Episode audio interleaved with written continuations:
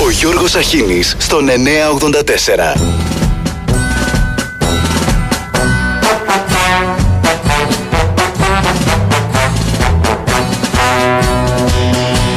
Είναι, φίλες και φίλοι, μια συναρπαστική μάχη. Είναι μια μάχη που την ξεκινώ σήμερα από την πατρογονική μου γη. Τον εξαίρεσαι ρε συμπαλιό, ε! Ε, τον ξέρω. Χαρό, κάπου τον έχω ματαδεί. Από εσά, από το χειροκρότημά σας, από το χαμόγελά σας, αντλώ δύναμη.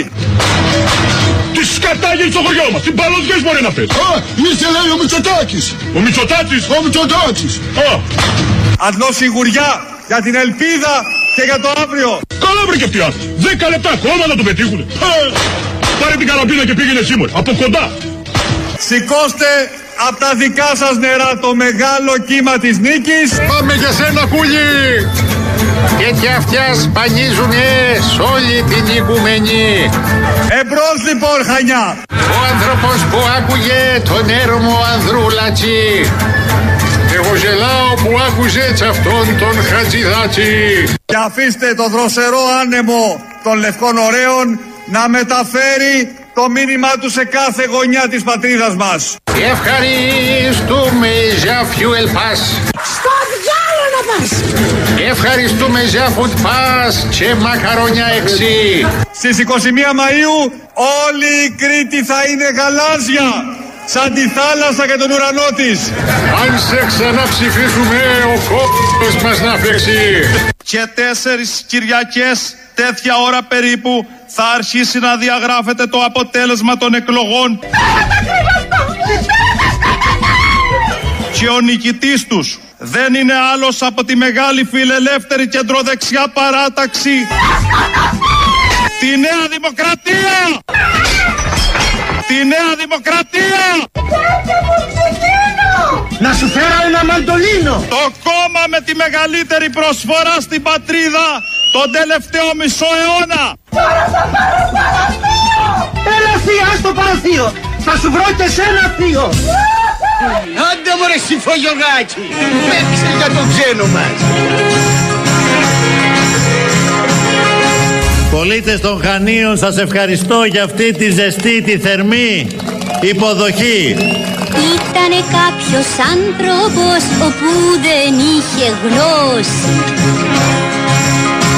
Τώρα που ερχόμουν φίλες και φίλοι στο αεροπλάνο Κυρίες και κύριοι, καλώς ορίσατε στα Χανιά. Σας παρακαλώ να παραμείνετε στις θέσεις σας με τις ζώνες ασφαλείας δεμένες. ρώτησα ένα χανιώτη Τι μωρέ γίνεται πάει. να μου εξηγήσει γιατί διαχρονικά δεν πάνε καλά εκλογικά οι Μητσοτάκηδες στον τόπο τους, στην Κρήτη; Η Κρήτη πάντα διάφορα έχει από τους άλλους τόπους. Και ξέρετε τι μου απάντησε. Μα εμείς τους ξέρουμε, γι' αυτό δεν τους ψηφίζουμε.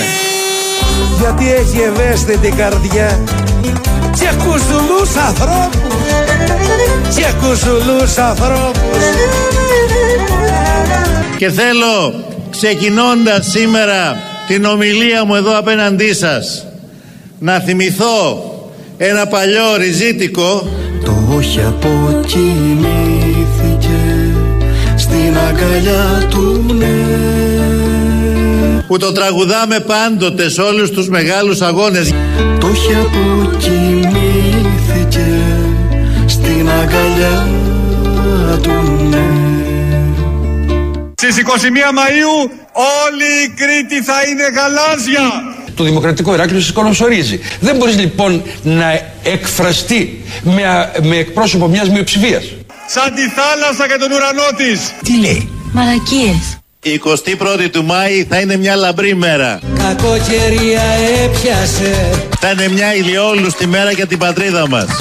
Πόρα και κουκοσάλι Σε αυτούς οι οποίοι θέλουν να μας κυβερνήσουν μην έχοντας μάθει τίποτα απολύτως από τα κολοσσία λάθη τα οποία διέπραξαν το 2015.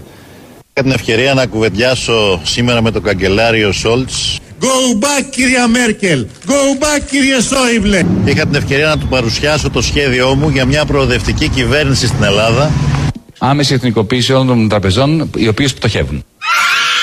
Συντεταγμένη χρεοκοπία εντός δύο ώρων της Τράπεζας της Ελλάδας. Την ίδια στιγμή εμείς ιδρύουμε την, ένα, την ελληνική νομισματική αρχή. Ένα και ένα κάνουν δύο Μονάδες Δήμητρα. Λένε στο μηχανουργείο Θα πληρώνεστε όλοι με Δήμητρες. Την ιτρούλα μου για σου Πάρτα όλα δικά σου Ελπίζω να μην έχουμε καμία Δήμητρα στην παρέα μας Εγώ πότε θα γίνω μάνα; Και παρεξηγηθεί. Λοιπόν, Και χάρτινες εκδόσεις αυτών των μονάδων Δήμητρας δημεύουμε το Εθνικό Λαχείο. Όσοι ξέρουν παίζουν εθνικό. 400 εκατομμύρια ο πρώτος λαχνός. Έχετε τη λαχεία; Σύνολο κερδών 5 δισεκατομμύρια. Εθνικό λαχείο. Το πιο εκατομμυριούχο παιχνίδι. Πάρτε κύριε Λαχία και το ΜΕΡΑ25. Εάν υπολείπονται ε, 5-10 βουλευτές για να έχουμε την πλειοψηφία που χρειαζόμαστε για να προχωρήσουμε μπροστά σε ένα σχέδιο α, προοδευτικής ε, σύγκλησης, προγραμματικής σύγκλησης, Πάρτε κύριε Λαχία θα πρέπει να πάρουν την ευθύνη αν θα στηρίξουν αυτή την κυβέρνηση. Να μου το κοπεί το χέρι από τον νόμο για να κάνω κάτι τέτοιο. Δεν υπάρχουμε εμείς για να ξαναγίνει ο κύριος Τσίπρας πρωθυπουργός. Το παιδί σου ξεπληρώνει τη δική σου αμαρτία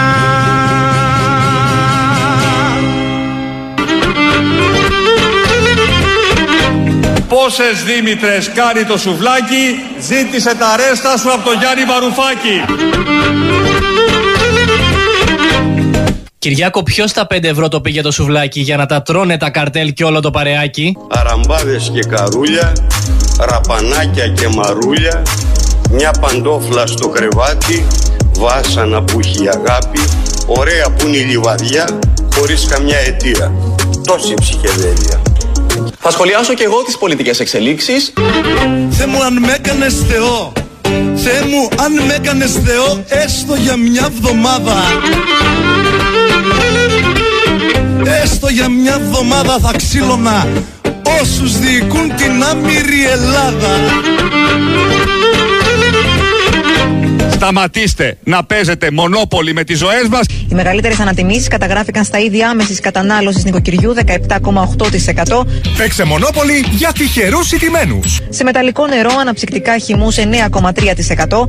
Κατά 13,5% σε καφέ, κακάο και τσάι. Έχουμε δώσει βοηθήματα στα νοικοκυριά για να καλύψουμε όλο το βάρος της αύξησης του πληθωρισμού. Κατά 15,6% στο ψωμί και στα δημητριακά, κατά 19,8% στα κρέατα, κατά 17,5% στα έλαια και λίπη και 12,1% στα γαλακτοκομικά και στα αυγά. Σταματήστε να παίζετε μονόπολη με τις ζωές μας. Με το Market Pass, με το καλάθι του νοικοκυριού. Ως εδώ, αυτές οι σαχλαμάρες. Κι άλλο ένα ξέρω παραμύθι τα μαύρα χρόνια Ο δύσμυρος Ρωμιός πως έγελάστη αμέτρητες φορές Κι όσο του να του λείψει το φαΐ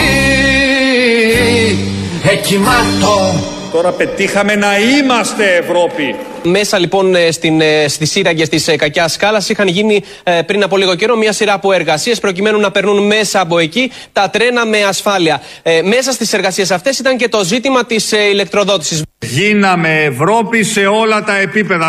Έχει μέσα στις ε, σύραγγες υπάρχουν τρεις ε, γεννήτριες και έχουν ε, τοποθετηθεί μάλιστα και δύο security ιδιωτικής εταιρείας από τον ΟΣΕ, ε, οι οποίοι 10 λεπτά πριν περάσει κάποιο τρένο ανοίγουν την γεννήτρια και δίνουν φως μέσα στην ε, σύραγγα. Όταν βγαίνουν από εκεί τα τρένα, τότε κλείνουν την ε, γεννήτρια και πάλι βυθίζεται στο σκοτάδι. Και σύντομα θα γίνουμε πρωταγωνιστές στην Ευρώπη.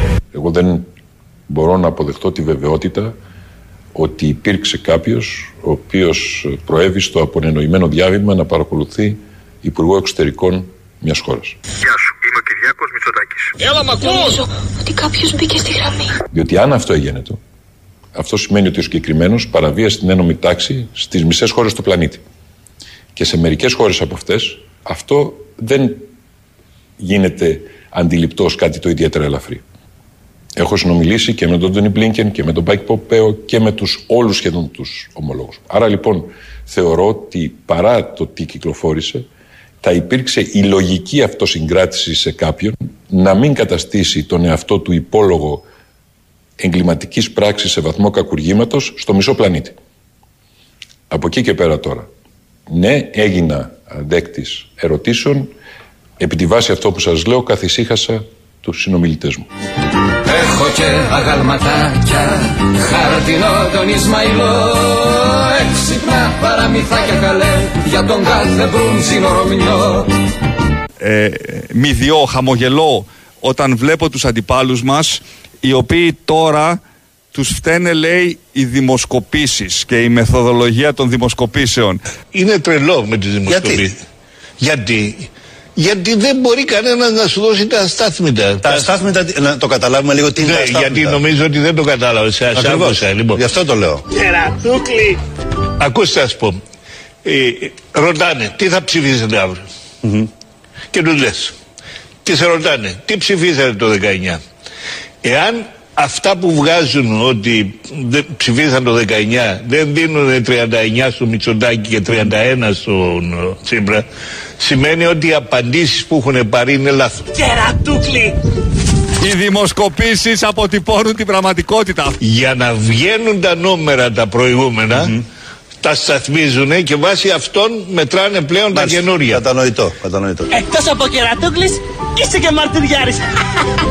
Συντροφή, δεν είναι στραβός ο γυαλός. Εσύ στραβά αρμενίζετε. Ή στραβός είναι ο γυαλός, ή στραβά αρμενίζουνε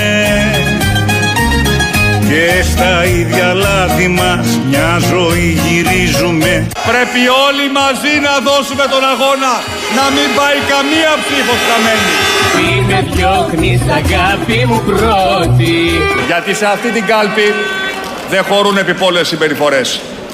Ούτε και ψήφοι αψήφιστες. Μην ξεχνάς ότι είμαστε ανθρώποι Δεν χρειαζόμαστε άσφαιρα μηνύματα δίθεν διαμαρτυρίας. Που σε σφάλματα κάτρα κυλάμε Καμία λάθος επιλογή στην κάλπη δεν θα διορθώνεται μετά. Παθλιμμένοι μια μέρα γυρνάμε Τι χρειαζόμαστε σήμερα; Το πούλο. Καθαρό ορίζοντα, αλλά και καθαρή λύση στην ηγεσία της χώρας.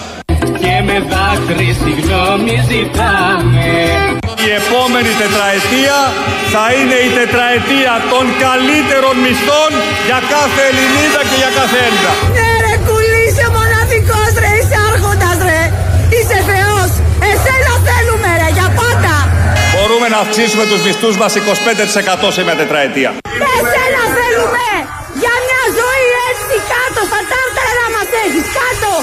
Και για τους ελεύθερους επαγγελματίες το τέλος επιτιδεύματος στο τέλος της τετραετίας θα αποτελεί παρελθόν καθώς θα βελτιώνεται η φορολογική συμμόρφωση. Γουστάρουμε την εξαθλίωση, θέλουμε ρε παιδί μου.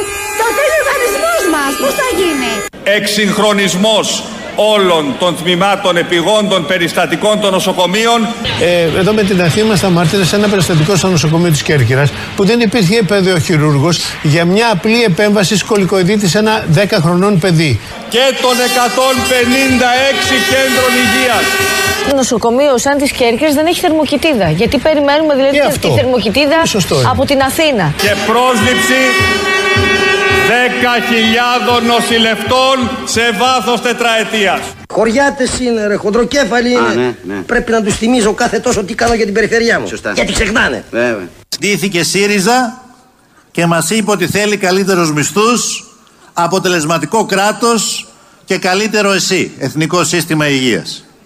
Αλήθεια, τέσσερα χρόνια τώρα ποιος κυβερνούσε αυτόν τον τόπο, ο Σίας του; Δεν τον ήξερα προσωπικά. Γιατί τα έκανε όλα χειρότερα; Δεν το γνώριζα. Και τώρα μας λέει ψηφίστε με για να τα κάνω καλύτερα. Κυριάκος Μητσοτάκης, ο πρωθυπουργός που δεν ήξερε τι του γίνεται. Δεν το γνώριζα και προφανώς δεν θα το επέτρεπα ποτέ. Έχω και αγαλματάκια Χαρτινό πρωθυπουργό Έξυπνα παραμυθάκια καλέ Για τον κάθε μπρούντζινο Ρωμιό Οι αντίπαλοι μας είναι αδίστακτοι. Ευχαριστώ τον Θεό που δεν με έκανε παλιάνθρωπο. Θα επιχειρήσουν μια κυβέρνηση ΣΥΡΙΖΑ ΠΑΣΟΚ Βαρουφάκη. Το Πασόκ, κύριε Μητσοτάκη, μία τερατογένεση γνωρίζει. Πρωθυπουργός Αντώνης Σαμαράς. Αντιπρόεδρος και Υπουργός Εξωτερικών Ευάγγελος Βενιζέλος. Βοξάζονταν παρέα πάνω στις θυσίες και τους πόνους του ελληνικού λαού. Την 21η του Μάη Ό,τι ψηφίζεις στην κάλπη βγαίνεις στη Βουλή. Ψηφίζουμε Πασόκ και βγαίνει κυβέρνηση προοδευτικής συνεργασίας. Νέα Δημοκρατία με Πρωθυπουργό Αλέξη Τσίπρα. Η ΣΥΡΙΖΑ με Πρωθυπουργό Κυριάκο Μητσοτάκη. Είναι τόσο απλό όσο και αληθινό. Γιούπι, γιωμάτο με λαρδί, του τάσο. Πω πω πω πω πω πω Αχ τι κακό τι κακό. Ότι κόσμο θαρώ στο πανηγύρι αυτό Στο πανηγύρι αυτό Στο πανηγύρι αυτό. Για τον κάθε χάρτινο Ρωμιό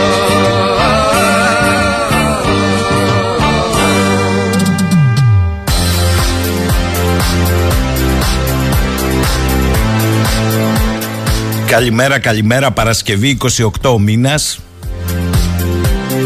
και τέτοιες ημέρες, τέτοιες ώρες, κάθε Παρασκευή βεβαίως, βλέπεις την αξία ορισμένων ανθρώπων. Για τον Παντελή μιλάω. Υπάρχει καλύτερο προεκλογικό promote από αυτό που φτιάξε ο Παντελής, όχι πείτε μου ειλικρινά τώρα. Και ήδη αρχίσαν να έρχονται τα σχόλια για τη σημερινή εισαγωγή. Λέει ο φίλος μου Ηλίας από τη Λαμία, υπομονάδα της Δήμητρας Υπόπη, τρεις πόπες, ένα κάγκελο. Καλημέρα. Η Νίκη λέει καλημέρα. Πολλές φορές ο Παντελής μας έκανε να πονέσουμε, να κλάψουμε. Τελικά σήμερα σε, σε προεκλογική περίοδο πια μόνο γέλιο μπορεί να μας δώσει.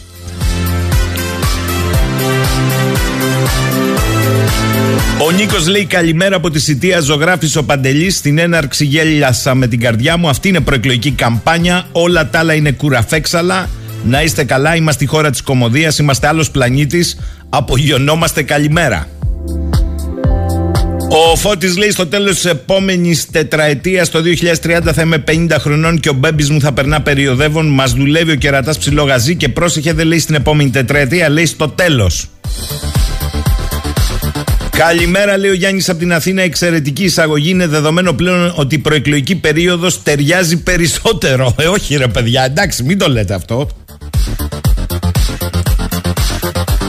Ο Σάκης λέει πρωί-πρωί πήρατε τα εύσημα από το χουδαλάκι ε, για τις εκπομπές σας Αν βγαίνουν τόσο καλά λόγια από τέτοια στόματα έχει σημαντική αξία ενώ στόματα που έχουν μια αντικειμενικότητα το λέω με την καλή έννοια να λέμε και κανένα θετικό ρε παιδιά και δεν είναι κακό να τα λέμε αυτά. σα ίσα και όλα. Αγαπάμε 984. Μας αγαπάτε, σας ακούμε, συζητάμε ελεύθερα και όλα καλά. Καλημέρα Κρήτη. Καλημέρα Σάκη. Ο Σπύρος λέει, ο Σπύρος έχει πρόταση, α, ε, Σπύρο μάλλον είναι μούφα η πρόταση. Παντελή λέει, εσένα θέλουμε πρωθυπουργό, με συγχωρείτε παιδιά. Κλείσαν οι υποψηφιότητες Τετάρτη βράδυ. Πέμπτη αρχίσαμε να ξοπετάμε ψηφοδέλτια. Έφυγε το ένα. Εμφιετζόγλου Μπογδάνος εκτός και έπεται συνέχεια. Άρα ετεροχρονισμένα Σπύρο μου η πρόταση και πονηρή. Ο Χρήστος λέει: Όποιο κόμμα θα είχε τον Παντελή θα διπλασίαζε τα ποσοστά του. Καλημέρα σας και καλό Σαββατοκύριακο να έχετε. Χρήστος από Αθήνα.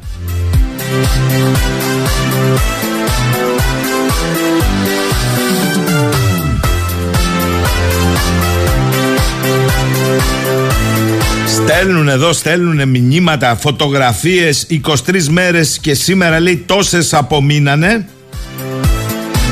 Μάλιστα. Το ότι μετράτε και τις μέρες με ξεπερνά. Ο Θεμιστοκλής έχει μια πιο προχώ άποψη. Καλημέρα λέει. Πιστεύω ότι ο Παντελής σε λίγο θα είναι άνεργος. Δεν θα χρειάζεται ούτε στο μοντάζ. Τα γράφουν μόνοι τους. Δεν έχει άδικο.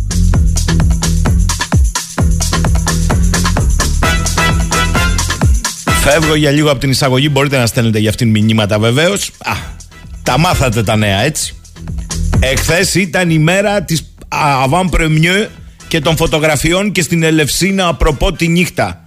Το εξαφανισμένο επί τέσσερις μέρες σε 130 εμφανίστηκε και έκανε μεταφορά Ελλήνων με πάνωπλους ε, στρατιωτικούς από το Χαρτούμ. Το αν η τετραήμερη αναμονή στο Ασουάν οφείλονταν σε βλάβη ή όχι παρέμεινε ερώτημα αφού το ΓΕΘΑ δεν απάντησε ποτέ επισήμως παρά μόνο διαπηγών και διαρροών ότι αυτά είναι fake news. Λογαριασμοί στο Twitter, παιδιά, με απίστευτο υβρεολόγιο επιτίθονται σε όσους έθεταν επί τέσσερις μέρες το ερώτημα τι συμβαίνει με το ΣΕ 130. Και η πλάκα είναι ότι πολλοί από αυτούς που επιτίθονταν είναι και από αυτούς που έχουν πρωταγωνιστεί στη δημοσίευση ευαίσθητων φωτογραφιών από ακριτικό μας νησί. Εν πάση περιπτώσει, κάλια αργά παρά ποτέ, ικανοποιητική είναι η επιχείρηση στο Χαρτούμ. Απλά έχεις μια απορία με όλους αυτούς που χθες έσπευσαν να πανηγυρίζουν και να ανταλλάσσουν συγχαρητήρια λες και ήταν εκεί και να διανέμουν την είδηση. Καλά ρε παιδιά. Οι εγκλωβισμένοι στη Μητρόπολη, οι τραυματίες, όλοι αυτοί που ήταν πίσω και απεγκλωβίστηκαν δύο-τρεις μέρες πριν όπως οι ίδιοι είπαν με το σχέδιο πηγαίνετε μέχρι το αεροδρόμιο μόνοι σας με δική σας ευθύνη βρείτε ένα αεροσκάφος και φύγετε. Για αυτούς γιατί δεν στήθηκε επιχείρηση αφού όλα ήταν καλά με το 134 μέρες; Αν δεν έχουν ακούσει τι λένε επώνυμα οι ίδιοι εγκλωβισμένοι και είχαν και τραυματίες, ας ρίξουν μια ματιά στα ηχητικά του 984. Διότι δεν μπορώ να σκεφτώ ότι γίνονται à la carte οι επιχειρήσεις.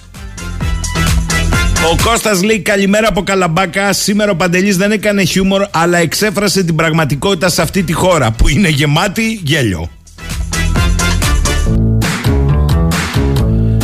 Πάντως έχασε το καλύτερο, θα την πω εγώ, ε, αφού εσείς θέλετε να χαϊδεύετε, έχασε το καλύτερο. Επιτέλους βρέθηκε πολιτικός που τρολάρει τον εαυτό του προεκλογικά. Και δεν χάνει από αυτό. Σ' άλλους αρέσει, σ' άλλους δεν αρέσει, όμως να βγεις στο TikTok και να λες θα πάρετε σοκολατάκι. Ε, θέλει γκάτς να το κάνεις. Το έκανε η κυρία Ντόρα Μπακογιάννη. Στο TikTok το πρώτο της βίντεο κερνά σοκολατάκια. Όπως το κύριε πρέσβη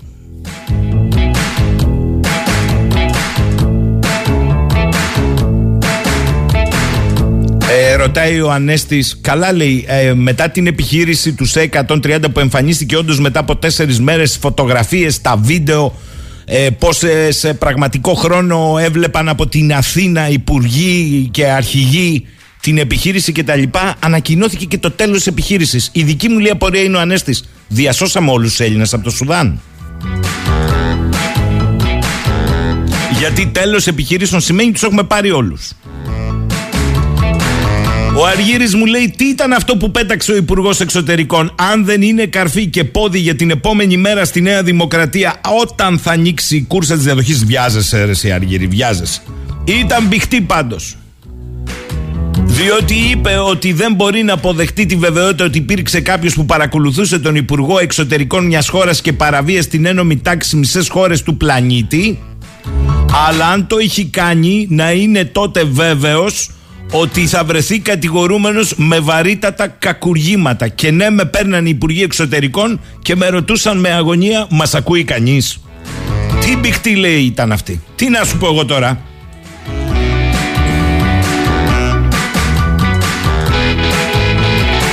Ο Θάνος λέει το θέμα με τα τρόλ στο Twitter ε, είναι ότι τυχαία όλοι ανήκουν στον ίδιο χώρο, το σκληρό χώρο το κυβερνητικό. Τυχαίο και αυτό. Τι να σου πω τώρα; Καλημέρα στον Κούλι στο Southampton. Ο Παντελής κάνει προεκλογική φιέστα μήνες και χρόνια πριν, όχι τελευταία στιγμή σαν την πλειοψηφία. Μια ανασκόπηση best of Παντελή της τετραετίας και θα σβήσουν πολλά κόμματα λέει από το χάρτη. Κατά τα άλλα, θα είμαι, όπα, θα είμαι Θεσσαλονίκη για λίγες εμφανίσεις. Παρακαλώ να μείνει μεταξύ μας και να μην ανακοινωθεί παρά έξω. Άι καλά. Θα πάω incognito. Πες τώρα, Κούλι, ότι έρχεσαι να μην την ψήφο σου και ας τα υπόλοιπα.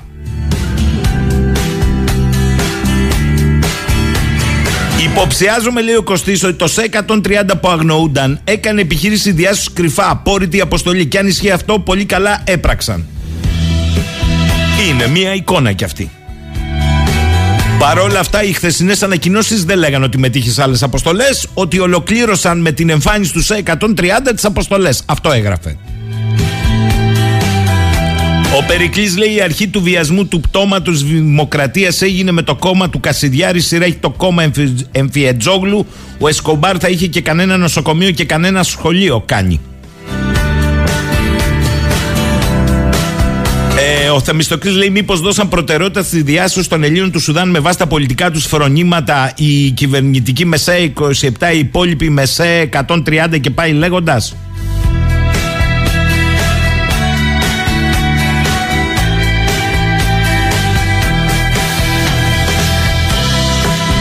Καλημέρα, λέει ο φίλος μας ο Νίκος από τη Γερμανία που ετοιμάζει να πάρει τα μπογαλάκια του να επιστρέψει στην Πατρόα Αγία στην Κρήτη. Άργησα να σχολιάσω γιατί μου πήρε ώρα να συνέλθω από το σοκ. Δεν παίζεται ο άνθρωπος. Για σένα το λέει Παντελή. Ευχές σε όλους σας. Ναι, παιδιά, ναι, καλά θα πάει και αυτό, καλά θα πάει. Μου λέει εδώ πέρα ο φίλος ο Βασίλης, καλά ακόμη δεν κατάλαβες. Λέει, 4,5 μέρες δεν μετήχε σε καμία επιχείρηση, είχε δεν είχε πρόβλημα. Έπρεπε να μετάσχει στην επιχείρηση που θα πέσουν φωτογραφίες άμα την προσγείωση στην Ελευσίνα του Πρωθυπουργού και κατά τη διάρκεια της πτήσης του Υπουργού που μοίραζε φωτογραφίες. Λες και ήταν η εποχή διαχείρισης πανδημίας και του αρχηγού Γεθά. Αυτό ήταν όλο, λέει. Εν τω μεταξύ ο άλλος υπουργός, ο κύριος Γεραπετρίτης, επήγε εις τη Λάρσα για να δείξει την τηλεδιοίκηση τη σύγχρονη. Αλλά μετά που έφυγε, οι κάμερες τραβούσανε και ήταν κάτι ντέμπλες που στηρίζανε κάτι μουσαμάδες που θα είναι το ηλεκτρονικό κέντρο τηλεδιοίκησης. Και πλακώθηκε και με δημοσιογράφο γιατί δεν του άρεσε η ερώτηση. Του λέει εσείς κύριε κάνετε τοποθέτηση ή ερώτηση διότι ξανά είχαμε την τοπική τηλεδιοίκηση, τη γενική τηλεδιοίκηση, παρότι το πόρισμα λέει, το πόρισμα της Επιτροπής του λέει ότι δεν είχαμε τηλεδιοίκηση από το 19, όχι είχαμε την τοπική και υπολειτουργούσε η γενική.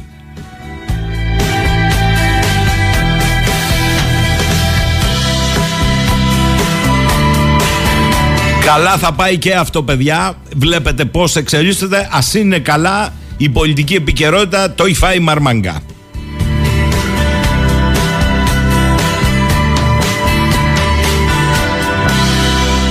Ο Γιάννης λέει: Πολύ χρήσιμο θα ήταν να ακούσουμε μια ανάλυση στην εκπομπή για αυτόν τον τρόπο της εκλογικής διαδικασίας, ώστε να βγάλουμε μια άκρη γιατί το έχουμε χάσει, ώστε να εξορθολογήσουμε την ψήφο μας. Δηλαδή, πού πάνε οι ψήφοι από τα κόμματα που δεν θα καταφέρουν να πάνε πάνω από το 3%, τι γίνεται τη δεύτερη Κυριακή, παρακαλώ εξηγήστε το. Συγγνώμη για ποια δεύτερη Κυριακή; Δεν έχει δεύτερη Κυριακή. Μία είναι η Κυριακή 21η Μαΐου. Ό,τι γράψει το αποτέλεσμα με βάση αυτό ή σχηματίζεται ή δεν σχηματίζεται κυβέρνηση οπότε αν δεν σχηματίζεται και έχουμε αδυναμία πάμε σε δεύτερες εκλογές. Δεν υπάρχει δεύτερη Κυριακή. Συγγνώμη Γέννη, εσύ προετοιμαζόσου να ψηφίσεις την πρώτη Κυριακή και μετά, αν ξέρω εγώ, κανείς δεν είναι ο νικητής, θα πας και την επόμενη. Έχεις πάρει φόρα. Υπάρχει πράγματι σύστημα απλής αναλογικής, όχι απλή αναλογική, γιατί η απλή αναλογική δεν έχει καν όριο εισόδου στη Βουλή. Λοιπόν, το οποίο όριο για την είσοδο στη Βουλή είναι 3%. Τα κόμματα λοιπόν κάτω από το 3% δεν μπαίνουν στη Βουλή. Το υπόλοιπο τους υπολογίζεται από 10 πλάς και πάνω ότι μειώνει τις προσπάθειες αυτοδυναμίας ή σχηματισμού κυβέρνησης συνεργασίας. Μέχρι εκεί. Κατά τα άλλα, κάτω από 3% και πάνω από μισό της εκατό παίρνει την επιδότηση των εκλογών και τίποτα άλλο. Τελεία.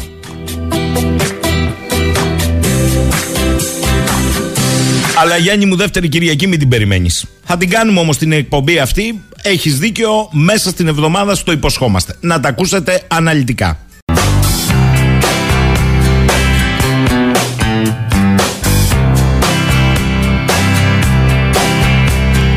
Ο φίλος ο Σωτήρης λέει καλημέρα. Μας έχουν εκτοξεύσει άριστοι Γιώργο. Εντάξει, δεν διάβασαν τα μνημόνια, μα εδώ ο κύριος Μπογδάνος Αριστεία του το όνομά του δεν έγραψε σωστά στην αίτηση στο πρωτοδικείο και αποφασίζει ως βουλευτής για το μέλλον της χώρας ο κόσμος να προσέξει πολύ τη στέλνει στη Βουλή. Τώρα, τι εννοείς δεν, δεν έγραψες σωστά στην αίτησή του το όνομα στο πρωτοδικείο, το όνομά του; Δεν, νομίζω ότι γι' αυτό το λόγο απαγορεύτηκε. Απαγορεύτηκαν για τη χρήση του συμβόλου του ήλιου της Βεργίνας ότι είναι εθνικό σύμβολο και γιατί υπήρχε προσφυγή από ιδιοκτήτη ονόματος ε, άλλου κόμματος ότι το κόμμα του κυρίου Εμφιετζόγλου είχε προσλάβει το όνομα αυτό. Για τον ήλιο της Βεργίνας ε, ήρθε σήμερα δημοσίευμα ότι με αυτό το λογότυπο είχε κατέβει υποψήφιος ο κύριος Παπαθεμελής, ο Στέλιος Παπαθεμελής, το 2009.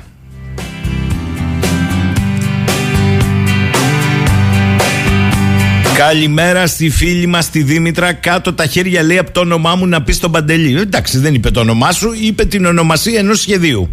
Για το οποίο πολλής λόγος γίνεται. Χιλοπονούσε το βουνό και έκανε έναν ποντικό. To know us better.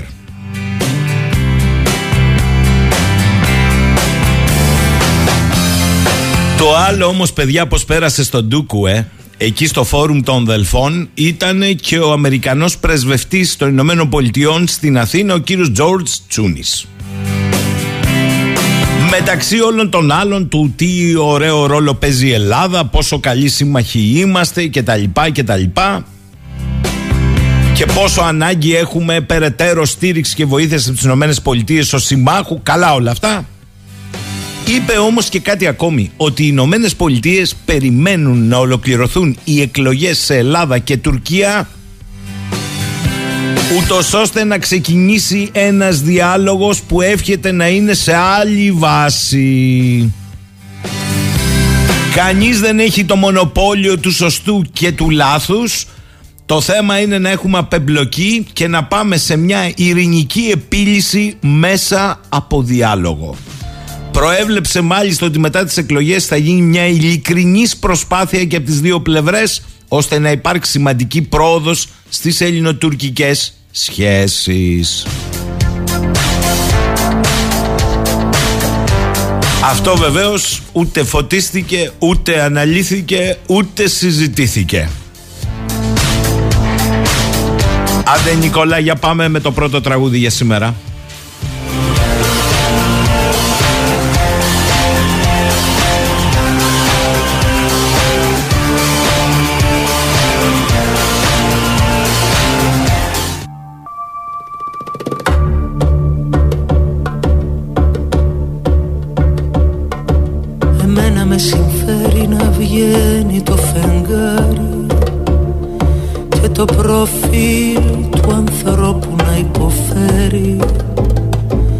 Στα πούπουλα της χίνας που πήρε μαξιλάρι Μα πάλι που να κοιμηθεί που δεν μπορεί δεν ξέρει. Εμένα με συμφέρει δωμάτια που κοιτάνε. Τον Αύγουστο του ακάλυπτου τα μέρη να γδίνονται οι γυναίκες κι ας μη τους αγαπάνε. Τους άντρες που έχουν απλωθεί στο κρεβατιού το χέρι.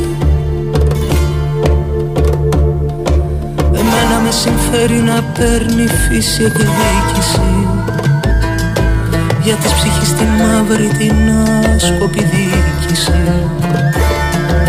Να ζούμε και να ζούμε δεν βλέπω την ουσία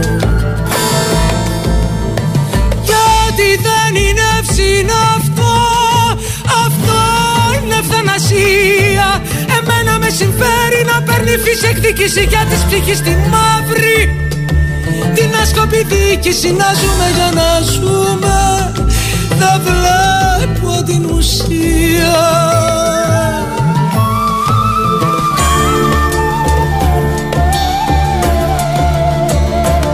Τηλεφωνείς και σου έρχεται το γεύμα. Στο πλάνο η Χειροσύμα με τα άσπρο μανιτάρι. Και γλώσσα φρέσκια ελληνική. Χωρίς ούτε ένα πνεύμα.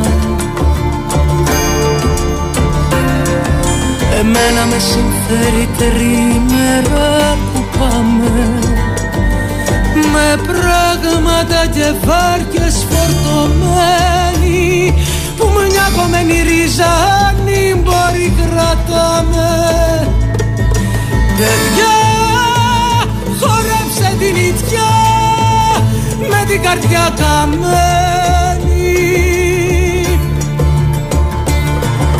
Εμένα με συμφέρει να παίρνει φύση εκδίκηση για της ψυχής τη μαύρη σκοπή Να ζούμε για να ζούμε δεν βλέπω την ουσία. Γιατί δεν είναι ψινά αυτό Αυτό είναι ευθανασία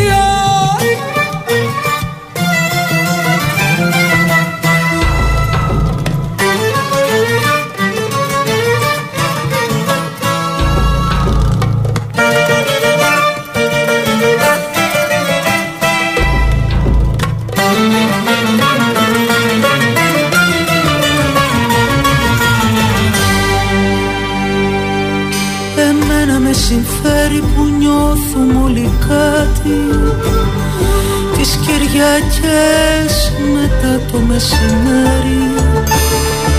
Που μένεις στο τραπέζι και παίζεις με τα λάτι. Μα κάποια γεύση έχει χαθεί. Κι ο άνθρωπος το ξέρει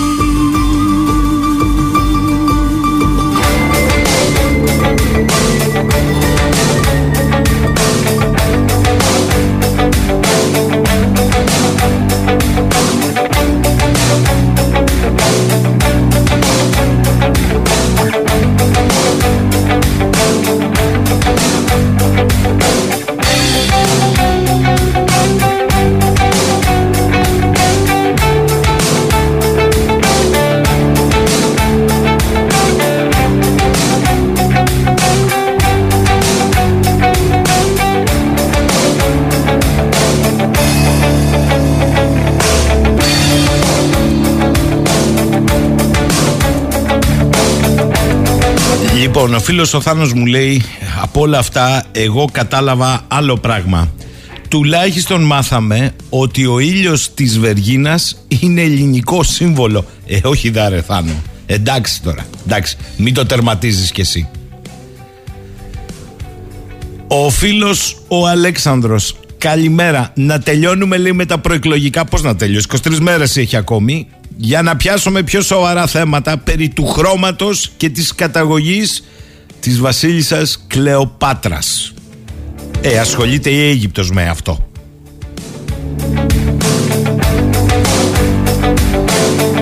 Η Μαρία μου λέει, ε, καλά λέει, γιατί τέτοια πρεμούρα σήμερα από τα κόμματα να ανακοινώσουν ξεχωριστά τα ψηφοδέλτια επικρατείας; Γιατί βρε παιδιά σε αυτά έχεις και τους αποδήμους.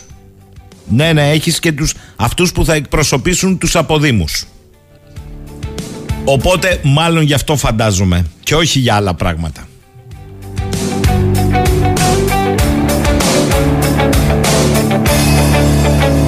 Καλημέρα και στη φίλη μας τη Βαγγελιό. Νομίζω λέει ότι κανονικά στον 984 κάθε μέρα ο κύριος Παντελής θα πρέπει να έχει εισαγωγές ιδίως τώρα που έχουμε εκλογές για να αθρίζουμε και να συγκρίνουμε το τι ακούγεται από το στόμα των πολιτικών.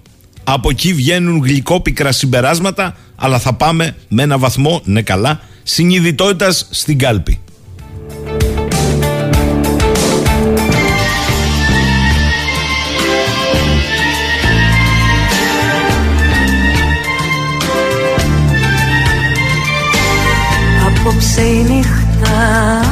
Έχει στείλει Μέσα στου χρόνου τη σπηλιά.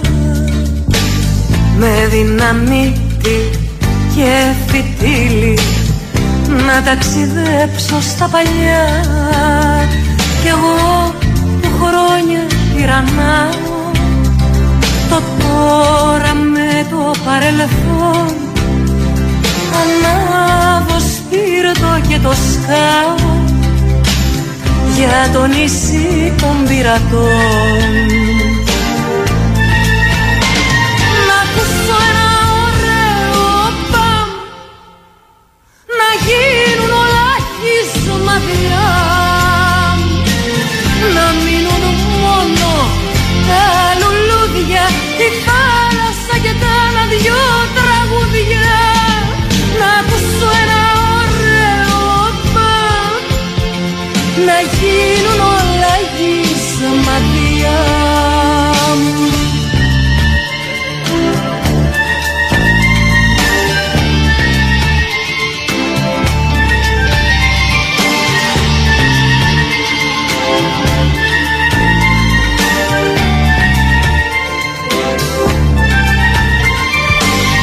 στη φωτιά τα περασμένα Έρωτες και πολιτικές.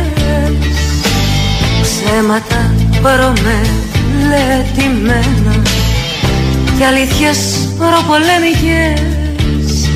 Και πυροσβέστες μες στη μέση Ωραίοι πυροτεχνουργοί Να δει ο Θεός να του αρέσει να πάρει σχέδιο για τη γη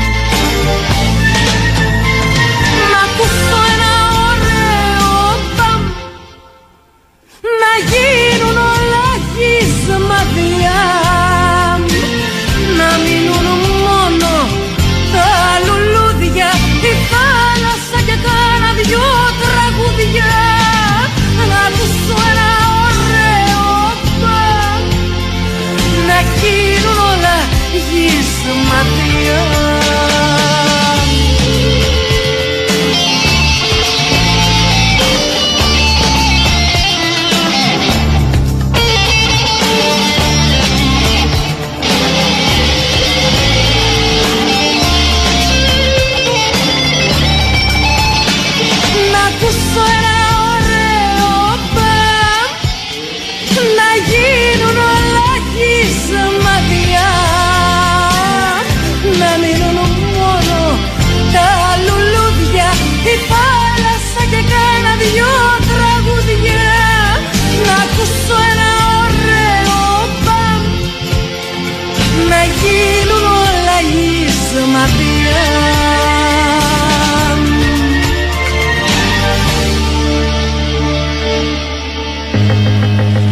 Λοιπόν, κάπως έτσι η Νέα Δημοκρατία αρχίζει να ανακοινώνει τα ονόματα του ψηφοδελτίου επικρατείας με επικεφαλής αυτού του ψηφοδελτίου τελικώς όπως έγινε πριν από λίγο γνωστό την κυρία Ειρήνη Αγαπηδάκη η οποία είχε αξιοποιηθεί και παλιότερα ως συντονίστρια για τα συνόδευτα προσφυγόπουλα και στη συνέχεια ως γραμματέας δημόσιας διοίκησης στον τομέα της υγείας. Α, ο φίλος ο Γιάννης έχει φάει κόλλημα με τη δεύτερη Κυριακή, δεν εξηγείται αλλιώς. Γιάννη μου, δεύτερη Κυριακή εκλογών δεν υπάρχει. Δεύτερη Κυριακή εκλογών, να σου πω, θα υπάρξει στην Τουρκία. Στην εκλογή Προέδρου. Κατά τα φαινόμενα, κανείς δεν θα πιάσει το 50 συν 1, ούτε ο Κιλιντσάρογλου, ούτε ο Ερντογάν και θα πάμε σε δεύτερη Κυριακή. Γι' αυτό και τα είπα με τη σειρά που φαίνεται ότι θα τερματίσουν την πρώτη. Στην Ελλάδα δεν υπάρχει δεύτερη Κυριακή, μην μπερδεύεσαι. Υπάρχει μία Κυριακή 21 Μαΐου. Τελεία και παύλα. Εάν μετά δεν σχηματιστεί κυβέρνηση, είτε αυτοδύναμη 50 συν 1, είτε συνεργασίας, πολύ απλά θα τελευτήσουμε τις διερευνητικές εντολές και θα πάμε με υπηρεσιακή κυβέρνηση στην προκήρυξη νέων εκλογών. Αυτό είναι. Έτσι σου απαντώ και στο ερώτημα, μα πώς το κόμμα λέει του κυρίου Εφιετζόγλου και του κυρίου Μπογδάνου είπαν ότι θα είναι εκεί στις δεύτερες εκλογές. Έχουμε μπερδευτεί. Πολύ απλά θα ξανακαταθέσουν αίτηση γιατί οι επόμενες εκλογές, αν έχουμε μετά τις 21 άλλες εκλογές, είναι νέες εκλογές. Και ξανά από την αρχή μπορεί να είναι 50 κόμματα όπως είναι μέχρι τώρα, 49 πια, μπορεί να είναι 60, μπορεί να είναι 20. Όποιος θέλει πάλι ξαναβάζει υποψηφιότητα. Απλό είναι Γιάννη μου. Ο Σπύρος λέει θέλω να δω τα μεγάλα κόμματα, τα συστημικά, ποιους θα κατεβάσουν στην πολύπαθη θράκη μας. Ε, νομίζω ότι τα έχουν ανακοινώσει τα ψηφοδέλτια Σπύρο και μπορείς να ρίξεις μια ματιά. Ο Θανασάκης μου λέει καλά για όλα τα άλλα στα εθνικά η Κύπρος κοίται μακράν για τα μεγάλα κόμματα. Τώρα όμως που είναι το ψηφοδέλτιο επικρατείας ανακοινώνουμε τον Υπουργό Πολιτικής Προστασίας τον Κύπριο στην καταγωγή ως εκπρόσωπο των Ελλήνων αποδήμων. Είναι Έλληνας απόδημος ή Κύπριος. Εάν η Κύπρος είναι μέσα στον ελληνισμό γιατί κοίται μακράν για τα άλλα θέματα. Είναι ένα ερώτημα αυτό τι να σου πω εγώ.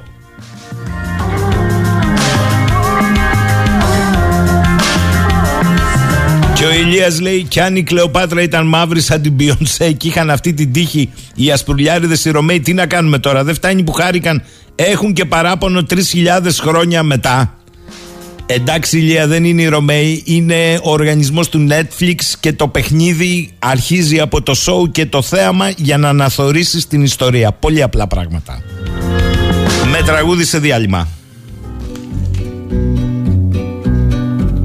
Αυτά που ονειρευόμουν τις νύχτες Οι άλλοι χρόνια τα έχουν αποκτήσει Μετρώντας τις δικές μου μαυρεσίτες και σ' όλα που έχω πάντοτε ατυχήσει. Λιάκαδα πάρκο, πράσινα παγκάκια Πρωί μιας Κυριακής με εφημερίδα Παιδιά και εγγόνια παίζουν τα λογάκια Κι οι έρωτες παλιά χειροβομβίδα Φόβασε πράγματα που δεν θα γίνουν. Και εκείνα που οι άλλοι αποφασίζουν. Και αυτά που πάντα στάχτη μόνο αφήνουν. Και εκείνα τις αγάπες που γκρεμίζουν. Σκιές αγγέλων γέμισαν το σπίτι σκόνη χρυσή που μπήκε από το φεγγίτι φωτογραφίζουν κάμαρες ετώνια κρεβάτια δίχως έρωτα και χρόνια. Σκιές αγγέλων που φωτογραφίζουν εκείνους μια ζωή που γονατίζουν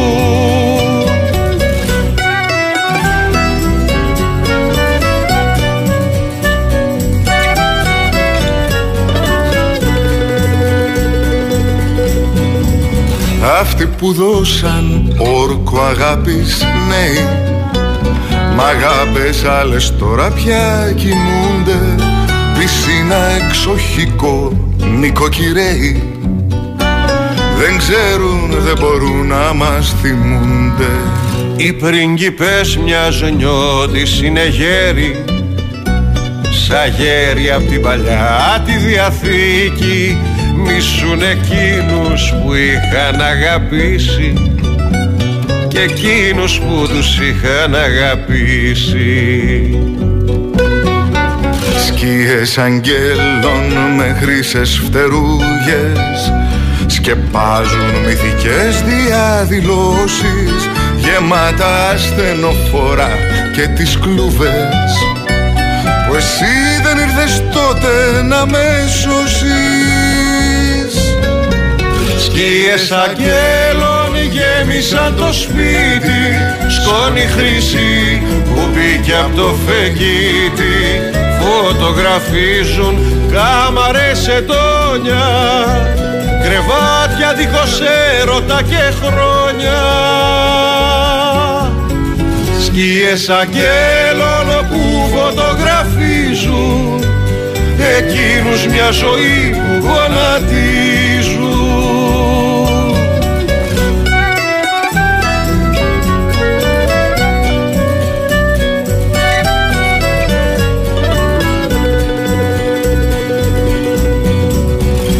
Σκιές αγγέλων με χρυσές φτερούγες σκεπάζουν μυθικές διαδηλώσεις. Γεμάτα στενοφόρα και τις κλούβες που εσύ δεν ήρθες τότε να με σώσεις. 11 και 2 μου λέει εδώ ο φίλος ο Αργύρης από την Αλεξανδρούπολη. Καλημέρα λίχθε, έτσι όπως κίνηζα τη μικρή, είχα στο μιούτ το δελτίο της ΕΡΤ με καλεσμένο τον Τσάρλς Νταλάρα. Διάβαζα μόνο τους τίτλους που έβαζαν λεζάντες. Οι τίτλοι ήταν Οι εκλογές πρέπει να βγάλουν κυβέρνηση σταθερότητας. Δηλαδή, αν δεν ψηφίσετε αυτό που θέλουμε, την πατήσατε. Το χρέος είναι διαχειρίσιμο, γιατί αν λέγαμε πως δεν ήταν, δεν θα έπρεπε να το πληρώνουμε. Έχω εντυπωσιαστεί από την ανθεκτικότητα των Ελλήνων στις δυσκολίες. Καλούς μακάκες μας είπε. Τελικά η γνωστή ατάκα ταιριάζει πολύ, λέει, με αυτό το όνομα. Δεν μα χε ρε νταλάρα.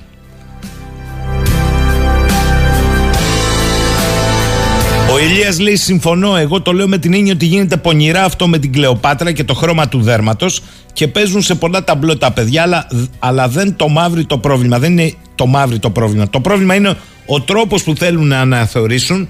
Δεν υπάρχει διαφωνία. Η ιστορία έχει γραφτεί λέει ο Ηλίας στην Ελλάδα, λέει ο Σπύρος, έχουμε πρόβλημα αυτοκριτικής και όχι δημοκρατίας όπως λένε μερικοί που δεν ξέρουν γιατί το λένε. Αν ο καθένας έκανε αυτοκριτική στον εαυτό του, αυστηρά, θα πηγαίναμε καλύτερα. Και τέλος, ο φίλος μου, ο Ηλίας μου λέει το μήνυμα ότι η Ελλάδα δεν περιορίζεται στα σύνορά της και είναι διατεθειμένη να αναλάβει πρωτοβουλίες και να διεκδικήσει τα συμφέροντά της, ακόμη και χιλιάδες χιλιόμετρα μακριά από την Αθήνα, έφτασε σε κάθε ενδιαφερόμενο. Αυτό λέει εκπέμπουν από χθες το βράδυ με το σε 130. Άκουσον, άκουσον ανατριχιαστικό. Καλώς το εκπέμπουν ηλία. Με μια καθυστέρηση 4,5 ημερών. Και αυτό το μήνυμα έπρεπε να πάει, αν όχι την πρώτη, τη δεύτερη μέρα, στο δεσπότη, στον παπά, στο διευθυντή του σχολείου, στους τραυματίες, όπου εκεί το μήνυμα ήταν άλλο. Φτάστε όπως φτάστε μόνοι σας με ευθύνη σας στο αεροδρόμιο και μπείτε σε αεροπλάνο και φύγετε. Δεν κολλάει μία με την άλλη εικόνα. Καλώς η χθεσινή εικόνα. Αλλά έπρεπε να είναι από την πρώτη μέρα. Αυτή είναι η διαφωνία. Λοιπόν, πάμε τώρα σε κάτι που θα το βρείτε, θέλω να, να πιστεύω, εξαιρετικά ενδιαφέρον. Διότι μέσα στο προεκλογικό οριμαγδό και το καλάθι, αυτό δεν το λέει κανείς τους, των υποσχέσεων, ανέξοδων οι περισσότερες, των πολιτικών, κινδυνεύει να χαθεί μία ειδισάρα, την οποία βεβαίως Πρέπει να σας πω ότι σε κάποιες επικεφαλίδες απαξάπαντες οι πολιτικοί αρχηγοί τη χρησιμοποιούν. Μέχρι εκεί όμως. Τι θέλω να πω; Κατακάθισε ο Κουρνιαχτός και τα επίσημα στοιχεία της απογραφής του πληθυσμού της χώρας τα οποία συζητάμε από το 21 δημοσιεύθηκαν αναλυτικά από την Ελληνική Στατιστική Αρχή με τους διαφόρους τρόπους αυτή τη φορά για το συνολικό μόνιμο πληθυσμό της Ελλάδας που ανέρχεται σε 10.482.487 άτομα εκ των οποίων το 51,1% είναι γυναίκες και το 48,9% είναι άντρες. Σύμφωνα με τα στοιχεία αυτά, ο συνολικός αριθμός μόνιμων πολιτών στην Ελλάδα έχει μειωθεί κατά 3,1 συγκριτικά με την απογραφή του 11. Η προβολή στο 2050 που μας είχε πει ο κύριος Λαβρέντζος, το θυμάστε, ε, μας φέρνει μάλλον πολύ πιο σύντομα σε απογοητευτικές παρατηρήσεις. Προφανώς μαζί με τα εθνικά και το δημογραφικό είναι εθνικό, δεν το βλέπετε να συζητιέται. Ο κύριος Λαβρέντζος έχει ασχοληθεί ε, διεξοδικά έχει γράψει βιβλίο, σας θυμίζω, τη σιωπηρή άλωση, το δημογραφικό και το μεταναστευτικό πρόβλημα της Ελλάδας και είπα σήμερα να τα πούμε λίγο και, και αναλυτικά αλλά να κάνουμε και κάποιες ε, παρατηρήσεις. Καλημέρα κύριε Λαβρέτζο. Καλημέρα κύριε Σαχίνη και καλημέρα στους φίλους που μας ακούνε. Ε, να ξεκινήσω με αυτή την πρώτη παρατήρηση. Πέρα από κάποια προεκλογικά τρικ των κομμάτων όλων συζήτηση σε βάθος για το δημογραφικό δεν γίνεται για την ώρα. Όχι μόνο για την ώρα, αλλά σε όλη αυτή την περίοδο που έχουμε διανύσει με την τελευταία τετραετία δεν έχει γίνει καμία από τη ουσία συζήτηση και δεν υπάρχει κάποια πολιτική που να είναι ανάλογη με το μέγεθος και τη σοβαρότητα του προβλήματος. Μάλιστα. Τώρα θέλω να ξεκινήσουμε με τις γενικές και μετά να πάμε με τις ειδικές ναι. παρατήρησεις αυτών των ανακοινώσεων. Θα δούμε λιγάκι, εγώ θέλω να δούμε λιγάκι έτσι τα, τα βασικά, τις αδρές γραμμές, τα βασικά στοιχεία των αποτελεσμάτων, τα οποία βέβαια δεν αλλάζουν τη συνολική εικόνα που έχουμε συζητήσει αρκετές φορές. Θα έλεγα λοιπόν, αν μπορούσα να μιλήσω με τίτλους, έχουμε πρώτον μία δημογραφική κατάρρευση σε όλη την περιφέρεια του υπηρετικού κορμού. Μιλάω όχι μόνο για τους παραμεθόριους νομούς, αλλά και για νομούς που βρίσκονται στο, στο κέντρο της χώρας, Βιωτία, Ευθυότητα, ε, παράλληλα έχουμε μια σχετική διατήρηση του πληθυσμού στα μεγάλα αστικά κέντρα, τα δύο αστικά κέντρα που έχει η Ελλάδα, δηλαδή Αθήνα, Θεσσαλονίκη. Έχουμε μια διατήρηση του πληθυσμού ε, στην ε, Κρήτη, σχεδόν αμετάβλητη είναι η Κρήτη. Και έχουμε μια ε, κάποια αύξηση στα νησιά του Αιγαίου. μια αύξηση που είναι περίπου γύρω στις 50.000 σε αρκετά νησιά των Κυκλάδων και του Ανατολικού Αιγαίου. Ενώ από την άλλη μεριά έχουμε μια, όπως είπα και προηγουμένως, μια συντριπτική εικόνα στον υπηρετικό κορμό. Εγώ θα σας πω έτσι ενδεικτικά μερικά νούμερα, αν και θα είμαι πολύ συγκρατημένος γιατί ξέρετε από το ραδιόφωνο αυτό δεν είναι και πολύ εύκολο. Θα σας πω ότι έχουμε ας πούμε για πρωταθλητή τον ομό Γρεβενών, ο οποίος έχει μια μείωση πληθυσμού στη δεκαετία μείον 16,3%. Αυτές είναι απώλειες πολέμου. Και μιλάμε μόνο για την δεκαετία που πέρασε. Δηλαδή τα, τα Γρεβενά είναι ο πιο ραγδαία πτωτικός. Ε, πτωτική περιφερειακή ενότητα πήγα να πω νομός, αλλά έχει ναι, αλλάξει. Ναι, αλλά ε, βέβαια δεν είναι μόνο τα γρεβένα. Ναι. Εγώ θα σας πω τον επόμενο νομό, ο οποίος έχει και ιδιαίτερο πολιτικό ενδιαφέρον, γιατί έχει μια μεγάλη πολιτική οικογένεια εκεί. Είναι ο νομός Σερών. μείον 14,2%. Τα νούμερα, αν τα βάλει κάτω κανείς, είναι πραγματικά καταθλιπτικά και πραγματικά είναι απορίας άξιο πώς αυτά δεν συζητούνται και δεν αποτελούν πρώτο θέμα ε, και της πολιτικής αλλά και γενικά της δημόσιας συζήτησης. Μισό λεπτό κύριε Λαβρέτζο. Αν αυτές η, η περιφέρεια, όπως είπατε σε όλο τον υπηρετικό κορμό, ε, έχει μείωση πλήν των μεγάλων αστικών κέντρων. Άρα στην ουσία ε, μας λέτε ότι εξακολουθεί να ισχύει ένα ρεύμα ε, μέγα αστιφιλίας. Πάνε δηλαδή Αττική και Θεσσαλονίκη. Αυτό καταλαβαίνω. Ε, είναι σωστό αυτό που λέτε. Αυτό το ρεύμα βεβαίως ε, φυγής από την περιφέρεια είναι ένα φαινόμενο που ισχύει σχεδόν σε όλη τη μεταπολεμική περίοδο. Είμαστε λοιπόν στη φάση που τελειώνει αυτό το ρεύμα γιατί πλέον αυτοί οι πληθυσμοί εξαντλούνται δημογραφικά. Κυρίως έχουμε να κάνουμε με μεγάλους μέσους όρους ηλικίας, με υπερήλικες ας πούμε που έχουν απομείνει σε μερικά χωριά που σε λίγα χρόνια θα σβήσουν. Αντιλαμβάνεται κανείς ότι αυτό εντάξει είναι ένα φαινόμενο που είναι παγκόσμιο. Δεν μπορεί να αποφύγει ορισμένα πράγματα. Θα πω όμως ότι δεν υπάρχει κάποια μέρημνα και κάποιο αναπτυξιακό σχέδιο για την περιφέρεια διαχρονικά για να συγκρατήσει σε τοπικά αστικά κέντρα τους πληθυσμούς αυτούς.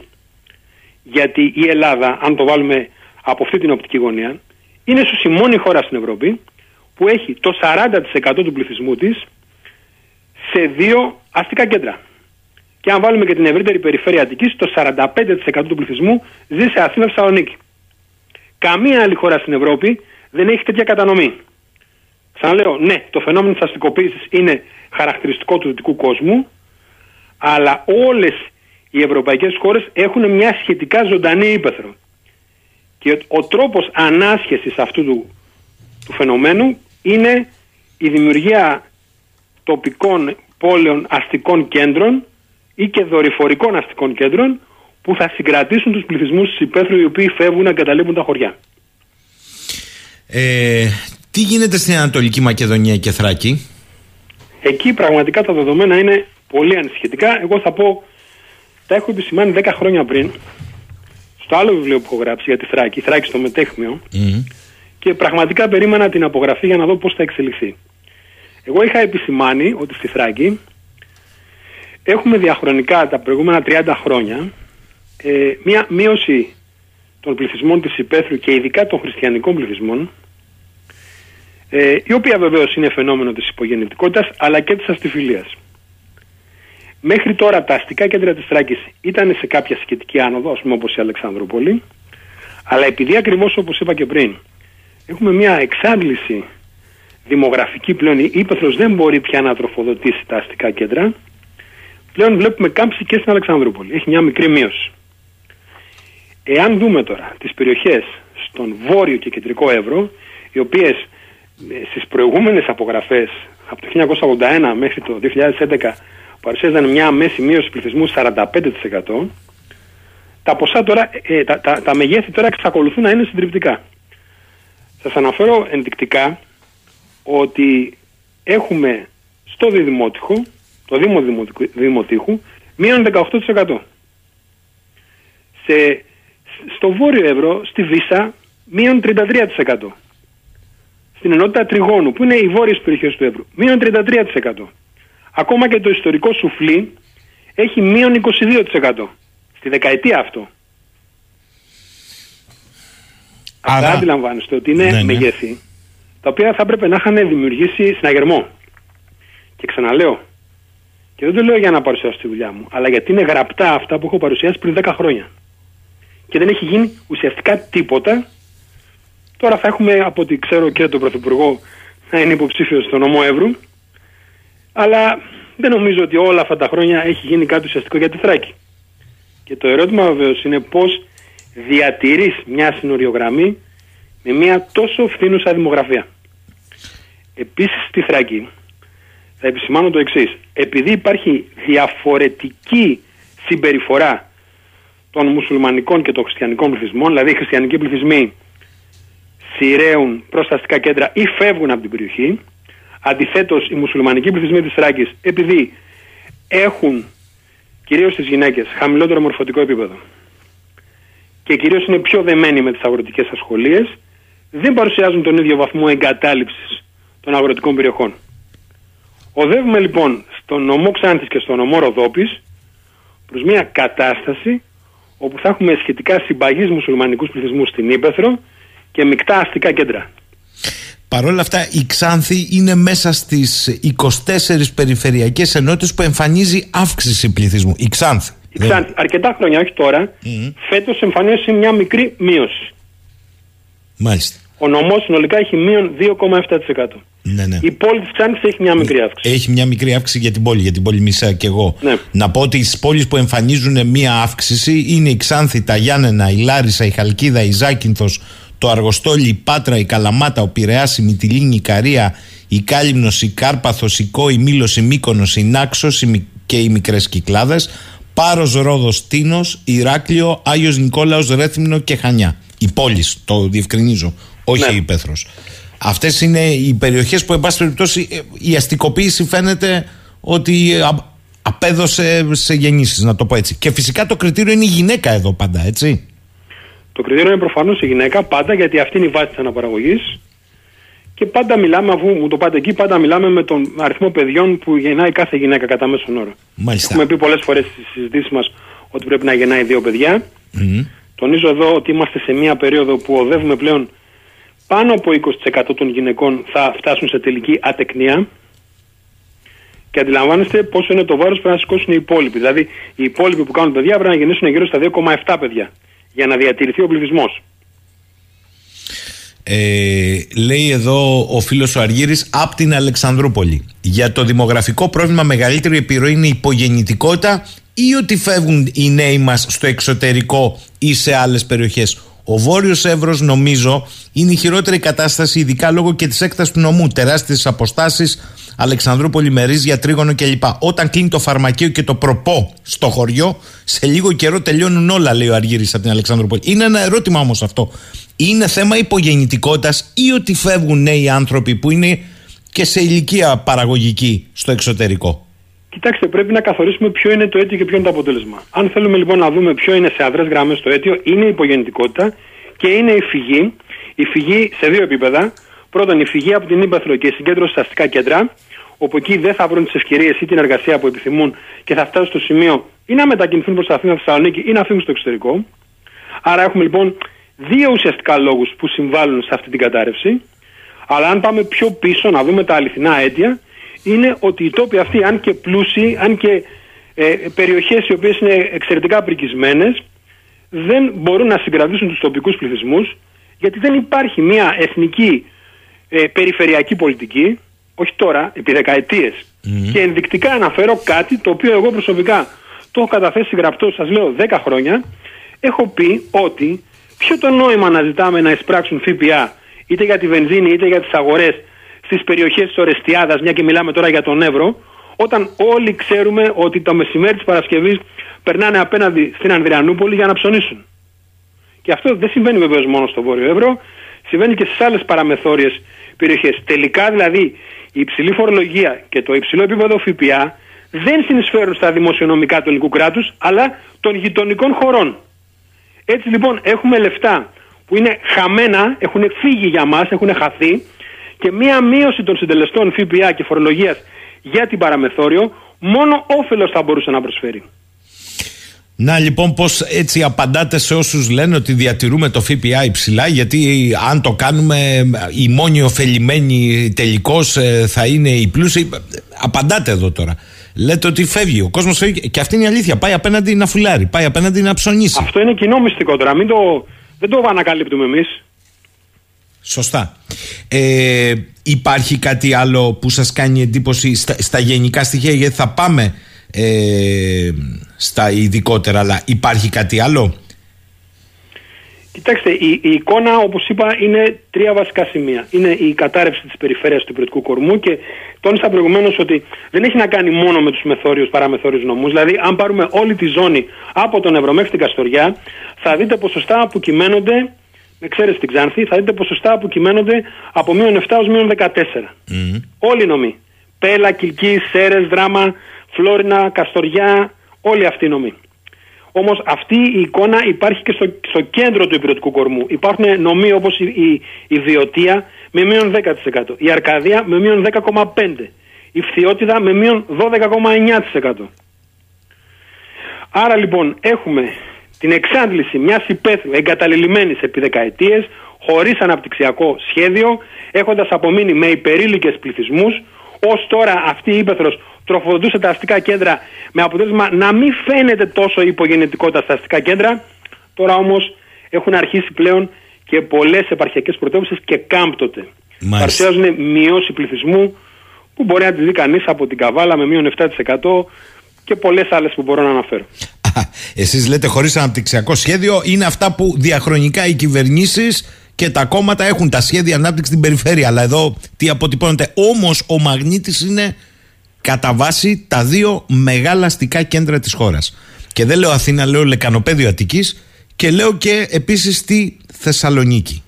Εκεί ε... είναι συγκεντρωμένο το 45% του πληθυσμού της Ελλάδος ε, που είναι για μένα ένα δείγμα παθογένειας αυτό. Καμία άλλη ευρωπαϊκή χώρα δεν έχει συγκέντρωση πληθυσμού. Αν δείτε η Γερμανία έχει και αυτή, είναι μια χώρα με υψηλό ποσοστό αστικοποίησης αλλά έχει πάρα πολλές μεγάλες πόλεις. Είναι κατανεμημένος ο πληθυσμός της.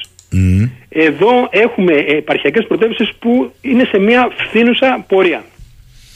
Ε, λέει εδώ ο φίλος ο Βασίλης. Ε, κύριε Λαβρέτζο, στο Ισραήλ ο στόχος είναι τέσσερα παιδιά. Γι' αυτό και δεν κυκλοφορούν, προσέξτε τι μου λέει εδώ, smart διθέσια. Όμως οι φοροαπαλλαγές είναι τεράστιες, καθώς και άλλα κίνητρα για δουλειά. Και επίσης λέει το ερώτημά μου, σε αυτή την καταγραφή των στοιχείων, μιλάμε ότι όλοι αυτοί είναι Έλληνες πολιτέ. Προσέξτε τώρα, εδώ μιλάμε για επίσημα στοιχεία μόνιμου πληθυσμού. Δηλαδή άτομα τα οποία δηλώνουν μόνιμα ότι διαμένουν στις περιοχές που καταγράφηκαν. Μάλιστα. Αυτό είναι η διαφορά του μόνιμου από το νόμιμο, πρέπει να πω. Ο νόμιμος είναι αυτός που είναι εγγεγραμμένο στα δημοτολόγια και εκεί κανείς μπορεί ίσως να εντοπίσει περισσότερο πολίτες που έχουν την, την, την, ταυτότητα του Έλληνα. Δεν ξέρω τι καταγωγή μπορεί να έχουν, αλλά στον νόμιμο πληθυσμό μπορεί να εντοπίσει. Οι διαφορές δεν είναι πολύ μεγάλες μεταξύ των μετρήσεων αυτών. Ε, σαφώς και υπάρχει ένα ποσοστό αλλοδαπών που με τον καιρό έχει αποκτήσει την ελληνική υπηκότητα. Εμείς εδώ καταγράφουμε αυτούς τους ανθρώπους. Και μάλιστα εγώ δεν μπορώ να κάνω άλλη ανάλυση παρά μόνο να πάρω τα στοιχεία της Ελστάτ. Σωστά. Ε, ε, άλλος φίλος ρωτάει, ο φίλος ο Γρηγόρης, έχετε μια εξήγηση πώς εμφανίζει αύξηση σε νησιά του Αιγαίου; Θα περίμενε κανείς να έχει μείωση σε νησιά του Αιγαίου λέει. Κοιτάξτε, στα νησιά του Αιγαίου σε ένα μεγάλο βαθμό βρίσκεται, αν θέλετε, η, η βαριά βιομηχανία της χώρας όπως έχουμε συνηθίσει να λέμε, που είναι ε, ο τουρισμός. Ο τουρισμός υπό τη μορφή ενοικιαζόμενων δωματίων ή με τη μορφή μεγάλων ξενοδοχειακών μονάδων. Τα νησιά λοιπόν έχουν συνεχώς μια πολύ σοβαρή οικοδομική δραστηριότητα. Από πληροφορίες που έχω συλλέξει από διάφορους φίλους και γνωστούς και παράγοντες που έχω σε διάφορες περιοχές, αντιλαμβάνομαι ότι έχουν μετακινηθεί στις περιοχές αυτές κυρίως σε πληθυσμοί εργατικό δυναμικό στο κατασκευαστικό τομέα. Ε, πολλοί από αυτούς είναι αλβανικής καταγωγής. Ε, και αυτό έχει συμβάλει σε μια αύξηση. Επίσης, παράλληλα, αρκετοί νέοι Έλληνες που δεν βρίσκουν δουλειά έχουν μετακινηθεί σε αυτές τις περιοχές όπου μπορούν ευχερέστερα να έχουν μια απασχόληση. Ε... Δεν μιλάμε όμως για μεγάλη αύξηση, δηλαδή συνολικά ναι, ναι, στην περιοχή η αύξηση αθρηστικά είναι γύρω στι 50.000. Σε όλη την νησιωτική γκάμα. Σε αυτές τις ζώνες, τις περιοχές που καταγράφουν αύξηση. Και αν θέλετε τη μεγαλύτερη αύξηση που μπορώ να δω ποσοστία την έχει η ΚΟΣ, η ΚΟΣ. με 11%, η Ρόδος με 8,1% και η Νάξος με 8%. Μάλιστα. Ας πούμε ότι είναι στην αιχμή του δόρατος αυτής της μικρής αύξησης ε, του πληθυσμού. Όμως το γεγονός ότι η περιφέρεια και μάλιστα και ακόμη και περιοχές του κεντρικού κορμού της πυρωτικής Ελλάδας είπατε για παράδειγμα στερεά Ελλάδα, Βιωτία, Φθιώτιδα η εικόνα και, Βρυτανία. και Βρυτανία. Η εικόνα είναι λίγο καλύτερη πρέπει να πω στη Θεσσαλία, Λάρισα, Βόλο, Καρδίτσα, Τρίκαλα. Ε, αυτό πρακτικά σημαίνει ότι αν ατροφούν τα αστικά τους κέντρα, δηλαδή Λιβαδιά, Θήβα, Λαμία, Καρπενήσι, πόσο μάλλον ατροφούν τα χωριά τους. Ερημώνουν τα χωριά. Αυτό λέμε στην ουσία. Είναι μια διαδικασία ουσιαστικά. Είναι μια ύπεθρος που φιλορροεί, τροφοδοτεί τα αστικά κέντρα, τα οποία έχουν υπογεννητικότητα. Η υπογεννητικότητα των αστικών κέντρων για ένα διάστημα δεν φαίνεται, γιατί έχουμε αυτή την τροφοδότηση από την ύπεθρο. Τώρα όμως που εξαντλείται πλέον η ύπεθρος, έχει μείνει μια ύπεθρος κυρίως υπερηλίκων, ε, φαίνεται πλέον και η, το, το πρόβλημα υπογεννητικότητας που υπάρχει στα αστικά κέντρα. Και αυτό βεβαίως ποικίλει από περιοχή σε περιοχή ανάλογα με το επίπεδο της οικονομικής δραστηριότητας. Θέλω να πω όμως, μια και τα λέμε αυτά, ότι πολλά από τα μέτρα που θα μπορούσαν να ληφθούν πάντοτε δεν είναι πάντοτε πολύ ακριβά. Μιλήσαμε θα- για το Βόρειο Εύρο. Θα έρθουμε στα μέτρα, μισό λεπτό. Θέλω να μου πείτε και το εξής, γιατί θέλω να κλείσουμε λίγο με αυτές τις παρατηρήσεις. Μου λέει εδώ ένας ε, φίλος ο Ηλίας Εδώ στα στοιχεία προκύπτει, λέει, ότι σε 100 γεννήσεις αντιστοιχούν 135 θάνατοι σε εθνικό επίπεδο και σε κάποιες περιοχές νομών και δήμων και χωριών η αναλογία είναι 100 γεννήσεις ακόμη και προς 400 ή 500 θανάτους. Δηλαδή υπάρχουν χωριά ή, ή κομοπόλεις πόλεις που έχασαν πληθυσμούς λέει κύριε Λαβρέτζο. Ναι, αυτό δεν είναι περίεργο. Είναι ουσιαστικά η άλλη όψη αυτών που λέμε τώρα. Μιλήσαμε, είπα προηγουμένως ότι έχουμε στην Ήπεθρο κυρίως μεγάλης ηλικίας πληθυσμούς. Υπάρχουν χωριά τα οποία μέσα στην πάρδο του χρόνου, άμα τα παρακολουθήσει κανείς, έχουν μειωθεί κατά 80%. Έχουν μείνει με έναν ελάχιστο πληθυσμό υπερηλίκων και που σε λίγα χρόνια θα είναι ακατοίκητα. Άρα λοιπόν είναι λογικό εκεί να έχεις πολύ μεγάλη αναλογία θανάτων προς γεννήσεις. Ε, μπορούμε να αναφερθούμε γιατί δεν είναι όλες οι περιπτώσεις χαμένες, αυτό θέλω να πω. Δηλαδή υπάρχουν μέτρα που θα μπορούσαν να στηριχθούν περιοχές της υπαίθρου και ξαναλέω, το μυστικό εδώ είναι η στήριξη των περιφερειακών αστικών κέντρων. Θα έπρεπε δηλαδή να υπάρχει ένα πρόγραμμα περιφερειακής ανάπτυξης που να στηρίζει τα τοπικά αστικά κέντρα τα οποία θα λειτουργούν ως, ως βασικό, ως κόμβος που με ένα πολύ καλό οδικό δίκτυο θα δίνουν εύκολες προσβάσεις και στα γύρω χωριά τα οποία θα μπορούν να διατηρήσουν έτσι τη ζωή τους και το, το ενδιαφέρον τους. Με ρωτάει πολλοί κόσμος, υπάρχει μία γκάμα, μία φαρέτρα ε, μέτρων άμεσα, έμεσα, ε, άμεσης εφαρμογής, μέσω πρόθεσμα, μακροπρόθεσμα που θα μπορούσαν να συζητηθούν. Δεν λέμε να συμφωνήσουν όλοι, κάποιος θα πει και κάτι άλλο. Αλλά που θα μπορούσαν να μας βάλουν σε μια τροχιά. Είχατε πει ένα χαρακτηριστικό παράδειγμα ότι στην ουσία το τι συμβαίνει πληθυσμιακά στη Βουλγαρία που είναι σε πλήρη κατάρρευση είναι ένας καθρέφτης του τι έρχεται στην Ελλάδα.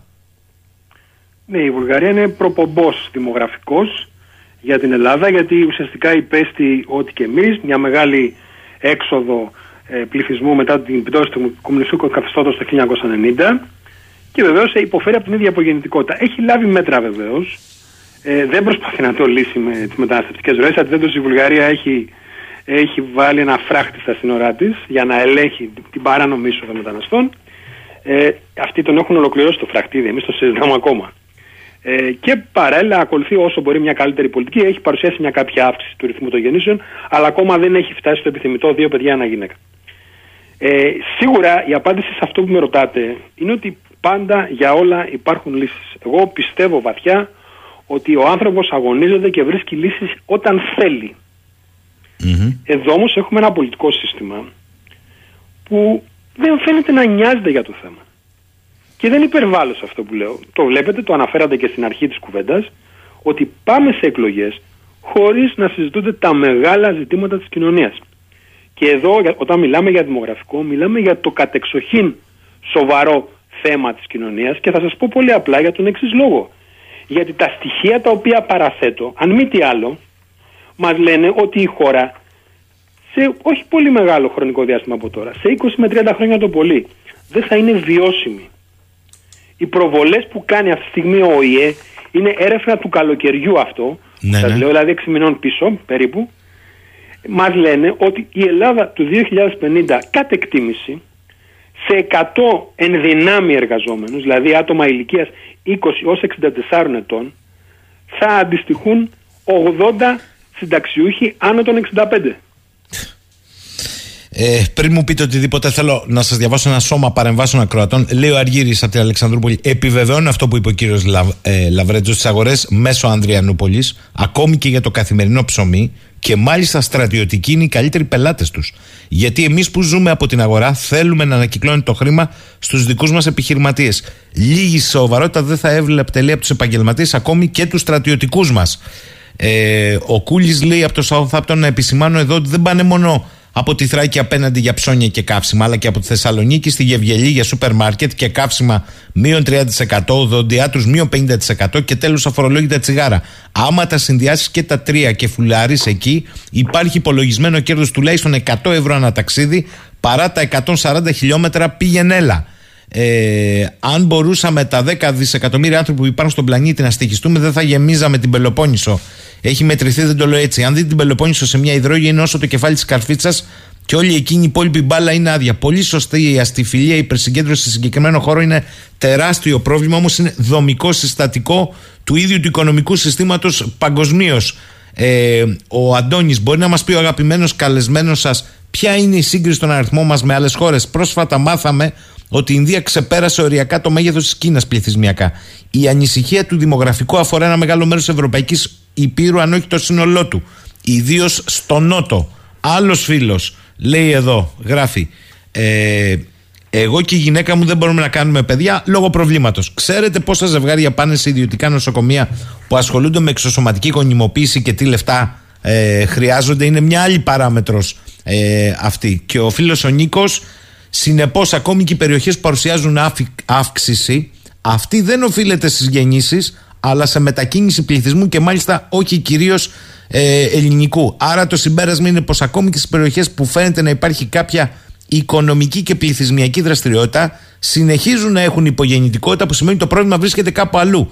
Πού κατά τον κύριο Λαβρέτζο, στα χαμηλά εισοδήματα και στις γενικότερες συνθήκες αβεβαιότητας, στις κοινωνικές μεταβολές που έχουν συμβεί τα τελευταία 30 χρόνια, όπου προτεραιότητα είναι ο καταναλωτισμός και ο δικαιωματισμός έναντι αξιών όπως η οικογένεια; Τώρα θα μιλήσετε και θα πείτε και τις προτάσεις. Απαντήστε Μάλλον θα θέλουμε άλλη μια εκπομπή για να θα απαντήσω όλα αυτά.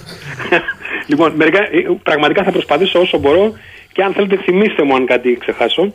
Καταρχάς θα μιλήσω λίγο για την εξωσωματική.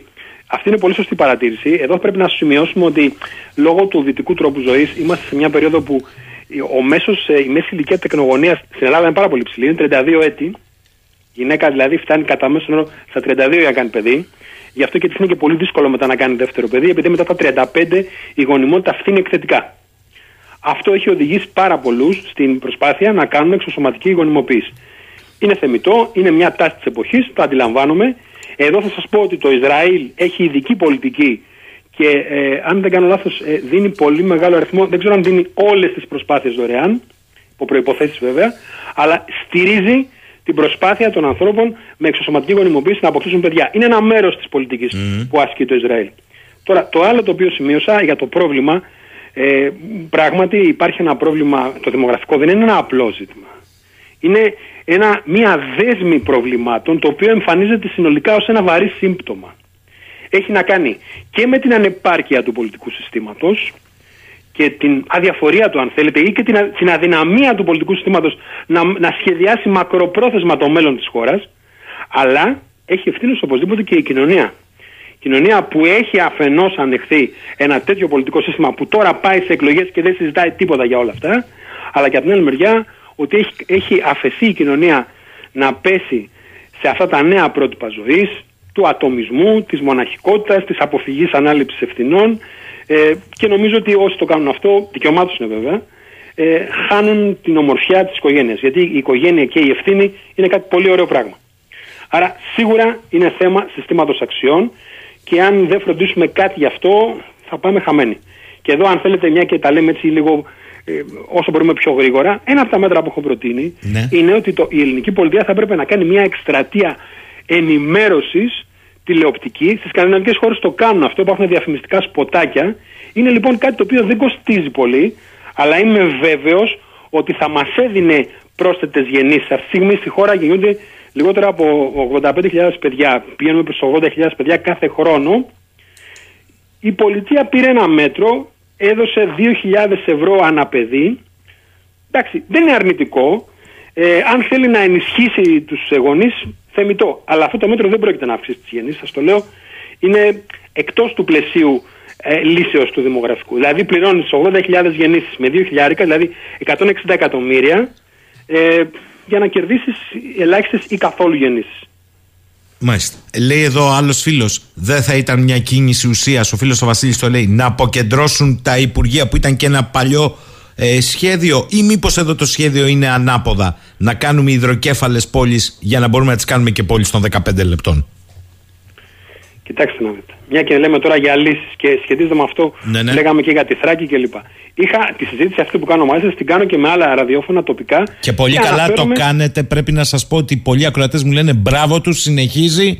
Σαν Δον Κιχώτη, μοναχικός καβαλάρης, αλλά συνεχίζει. Δεν καταλαβαίνει τίποτα ο κύριος Λαβρέτζος. Δεν πειράζει, εγώ θα το κάνω αυτό. Οργανώνω όσο μπορώ αφιερώματα για το δημογραφικό και αισθάνομαι καλά που το προσπαθώ. Λοιπόν, θέλω να πω ότι είχαμε μια κουβέντα σχετικά με τη Ροδόπη, ας πούμε, με κάποια χωριά, ένα κεφαλοχώρι που είναι η Γρατινή, που είναι κοντά στη, στην Κομωτινή και το οποίο ακολουθεί μια αυθύνουσα πορεία τα τελευταία 40 χρόνια. Έχει φτάσει λοιπόν να έχει ένα πληθυσμό γύρω στους 250 μεγάλης κατά κύριο λόγο ηλικίας κάτοικους. Και ένα πρόβλημα που έχουν είναι ότι έχουν έναν απέσιο δρόμο που αν τον βελτίωναν θα είχε την απόσταση γρατινή-κομωτινή γύρω στα 10 με 12 λεπτά. Άρα θα μπορούσε να μένει στη Γρατινή και να εργάζεται στην Κομωτινή, λέω. Πολύ σωστά. Μάλιστα. Βλέπετε λοιπόν ότι δεν είναι όλες οι λύσεις ακριβές. Πρώτον, δεν είναι μία η λύση. Χρειάζεται μία δέσμη παρεμβάσεων, δηλαδή ένα μάτι που πονάει για όλα αυτά και αγαπάει το θέμα, πρέπει να ασχοληθεί σε ένα πο- με πολυεπίπεδο τρόπο και να βρει λύσεις γρήγορες, γιατί υπάρχουν και γρήγορες νίκες που πρέπει να επιδιώξουμε, να μεταφερθούν σε πρώτη φάση. Στην, το έχω προτείνει χρόνια αυτό που λέω τώρα. Εκτός από τη μείωση του ΦΠΑ και του φόρου στις παραμεθόριες περιοχές, έχω προτείνει ότι πρέπει να μεταφερθούν κάποιες δημόσιες υπηρεσίες, ειδικά στην περιοχή του Εύρου, για να υπάρξει νέος πληθυσμός εκεί. Νεαρά άτομα, τα οποία θα σχηματίσουν οικογένειες, θα γνωριστούν και θα σχηματίσουν τοπικά οικογένειες. Και από εκεί και πέρα βεβαίως πρέπει να υπάρξει ένα οργανωμένο αναπτυξιακό σχέδιο της περιφέρειας ώστε και υπάρχουν πλέον νέοι τρόποι, υπάρχουν οι πρότυποι οικισμοί, υπάρχει αγροτοτουρισμός, υπάρχει εξ αποστάσεως εργασία, υπάρχουν χίλια δύο πράγματα που μπορεί να σκεφτεί κανείς. Αυτή τη στιγμή έχουμε στην Ελλάδα δύο από τις πιο φτωχές, αν όχι τις πιο φτωχές περιφέρειες της Ευρωπαϊκής Ένωσης. Είναι η Ήπειρος και η Ανατολική Μακεδονία Θράκη. Γιατί το ελληνικό κράτος δεν έχει εκπονήσει ένα σχέδιο και να ζητήσει χρηματοδότηση από την Ευρωπαϊκή Ένωση. Να πω μια άλλη περιφέρεια. Η Δυτική Μακεδονία έχει το ρεκόρ μείωσης μείον 10% συνολικά ως περιφέρεια. Είδαμε προηγουμένως τα Γρεβενά είναι ο αρνητικός πρωταθλητής. Αντίστοιχα η Φλόρινα είναι με μείον 13%. Τι κάνανε για τη Δυτική Μακεδονία; Αποφασίσανε να κλείσουν τις μονάδες λιγνητικής παραγωγής για να έχουμε πράσινη ανάπτυξη. Την ίδια ώρα που η Γερμανία έχει εδώ και χρόνια, όχι τώρα με την, οικονο- με την ενεργειακή κρίση, έχει κρατήσει για τον εαυτό της το δικαίωμα του λιχνίτη μέχρι το 2038. Βλέπετε λοιπόν ότι εδώ υπάρχει ένα πολιτικό σύστημα που όχι μόνο δεν ενδιαφέρεται για το δημογραφικό, αλλά έχει τελείως άλλες προτεραιότητες. Ε, λέει εδώ ο φίλος μου ο Κούλης ε, μην ασχολείστε λέει με τους στρατιωτικούς και αφήστε τους ήσυχους υποφέρουν για να τα φέρουν πέρα με γυναίκα και παιδιά ε, Σωστό είναι αυτό που λέει. Α, δεν πάνε απέναντι γιατί είναι λαμόγια, αλλά γιατί υποφέρουν πραγματικά. Δεν είπε κανείς ότι είναι λαμόγια. Ναι, ναι, σωστό είναι μια, αυτό. μια κατάσταση περιγράψαμε εδώ. Ε, λέει άλλος φίλος ο Φώτης Πρέπει να κοιτάμε και πίσω από την εικόνα της οθόνης. Είδα λέει ότι το κόμμα του κυρίου Βελόπουλου έχει ως προμετωπίδα το εξής σποτ. Ε, κοιτάμε και πίσω από την εικόνα της οθόνης. Δείχνει ως παράδειγμα το Βέλγιο που έχει 150 δις εξαγωγές από αγροκτηνοκτροφικά. Έτσι να γίνουμε, λέει. Κοιτάω λοιπόν τα στατιστικά του Βελγίου, δεν έχει 150 δις, έχει περίπου στα 50 δις, αλλά είναι όντως υψηλός σε σχέση με τα 7 δις της Ελλάδας. Όμως, αν δείτε προσεκτικά, το Βέλγιο έχει μόλις 1% σε αγροτικά, το υπόλοιπο 99% είναι κρέας. Ερώτημα, πώς τα ταΐζουν; Στις πιο δίπλα εξαγωγές και παραγωγές του Βελγίου βλέπετε πως είναι πρωτοπόρος το Βέλγιο σε παραγωγή σε ορμόνες με τεράστια ποσά. Δηλαδή, τέρμα το χωράφι. Θα έχω βιομηχανία κρέατος στο Παγκράτη, θα έχω δίπλα και το σούπερ μάρκετ. Δεν θα μιλάμε για στιφιλία μόνο σε πέντε χρόνια, αλλά για Mad Max καταστάσεις. Έχουμε, λέει, ε, εκτροχιαστεί. Από την εποκέντρωση των Υπουργείων, λέει ο Νίκος, δεν θα ήταν ακόμη καλύτερο να δώσει τον κόσμο που θέλει να εγκαταλείψει την κόλαση των πόλεων κίνητρα να μετακομίσουν σε παραμεθόριες ε, περιοχές. Αυτό είναι κάτι που μπορεί εύκολα να γίνει και έχει πάρα πολλά ε, πλεονεκτήματα. Ο Θάνος. Καλημέρα κύριε Λαβρετζό. Αν χρειάζομαι και 200 ευρώ το μήνα στις μετακινήσει από και προς τη δουλειά, τότε καλύτερα να μείνω πιο κοντά και ας πληρώνω λίγο ακριβότερα. Και Σπύρος, ε, μην ξεχνάμε ότι γίνεται χαμός και με, την απο, με τις αποβολές ε, στις γυναίκες. Πείτε μου λοιπόν, ε, κύριε. εκτρώσεις θέλει να πει. Ναι, ναι, ναι. Ε, πείτε μου, κύριε Λαβρέτζο, σας παρακαλώ πάρα πολύ, γιατί εδώ βλέπετε ότι ο κόσμος ενδιαφέρεται, προβληματίζεται. Υπάρχουν, μερικά ακούγονται, υπάρχουν μερικά άμεσα, μεσοπρόθεσμα και μακροπρόθεσμα μέτρα. Κοιτάξτε, εγώ προσπαθώ αυτό το θέμα να το βάλω σε μια λογική σειρά και να το δούμε από, από πάνω προς τα κάτω. Υπάρχουν όμως και άμεσα μέτρα, ήδη σας είπα μερικά για την τόνωση των παραμεθόριων περιοχών. Ε, εγώ έχω προτείνει και ένα μέτρο το οποίο είναι αντιδημοφιλές, αλλά θα το πω. Πάρτε για παράδειγμα έναν άνθρωπο που έχει τέσσερα παιδιά. Αυτός ο άνθρωπος προσφέρει στην κοινωνία αύριο τέσσερις πολίτες, τέσσερις φορολογούμενους, θα πλώνουν εισφορές, θα πάνε στρατό ίσως οι δύο από αυτούς κλπ. Αυτός λοιπόν προσφέρει. Ένας άλλος που δεν κάνει και κάνω την διάκριση εδώ, δεν μιλάμε για αυτόν που δεν μπορεί, αυτός πρέπει να τον ξεχωρίσουμε για κάποιους λόγους βιολογικούς, αυτόν που δεν θέλει. Δικαίωμά του είναι να μην θέλει να κάνει παιδιά. Όμως, προσέξτε, το, σε ένα πολύ μεγάλο βαθμό το συνταξιδοτικό σύστημα είναι, ε, ισχύει αυτό που λέμε αλληλεγγύη των γενεών. Δηλαδή ουσιαστικά οι σημερινοί εργαζόμενοι με τις εισφορές τους πληρώνουν μεγαλύτερες συντάξεις από αυτές που αναλογούν στους σημερινούς συνταξιούχους. Γιατί λοιπόν να μην έχει μεγαλύτερο μερίδιο σύνταξης σε αυτός που έχει κάνει τέσσερα παιδιά έναντι κάποιου άλλου που επέλεξε να μην κάνει; Εγώ δεν, δεν, δεν θέλω να μειώσω την ελευθερία κανενός, αλλά πρέπει ο καθένας να έχει και τις ανάλογες απολαυέ ή συνέπειες από τις επιλογές του. Να λοιπόν ένα, ένα θέμα. Από εκεί και πέρα, εγώ θα έλεγα ότι πρέπει πρώτα απ' όλα για να λυθεί ένα πρόβλημα πρέπει να το πάρουμε με τη σειρά του. Έχω πει πολλές φορές ότι το πρώτο είναι να αναγνωριστεί σε κορυφαίο πολιτικό επίπεδο ότι είναι το μείζον εθνικό ζήτημα. Γιατί αν δεν είναι αυτό, ποιο άλλο θα είναι; Η χώρα σβήνει, χάνει κάθε χρόνο 50 με 60 χιλιάδες ε, άτομα από τη διαφορά γεννήσεων ή θανάτων. Κάθε χρόνο χάνουμε μια επαρχιακή πρωτεύουσα και αυτό προφανώς δεν μπορεί να συνεχιστεί για πολλά χρόνια. Κάποια στιγμή κάποιοι άλλοι θα έρθουν να κατοικήσουν εδώ. Για να το πούμε και αυτό.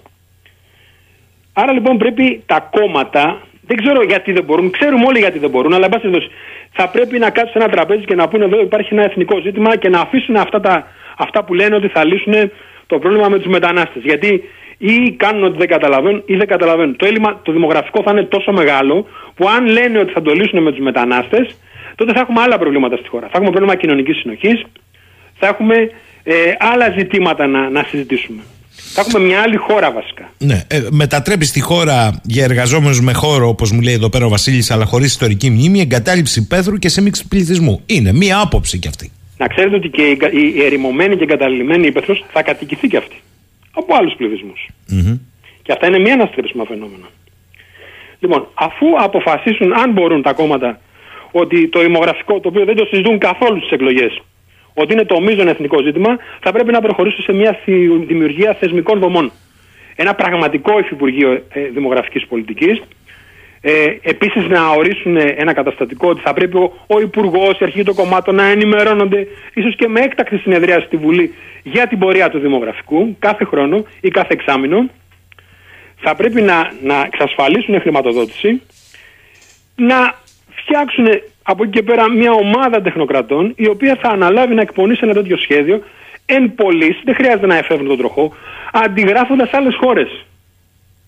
Και από εκεί και πέρα, ανάλογα με το πώς κινούνται τα μέτρα που έχουν πάρει, άλλα μέτρα θα ενισχύουν και άλλα θα εγκαταλείπουν.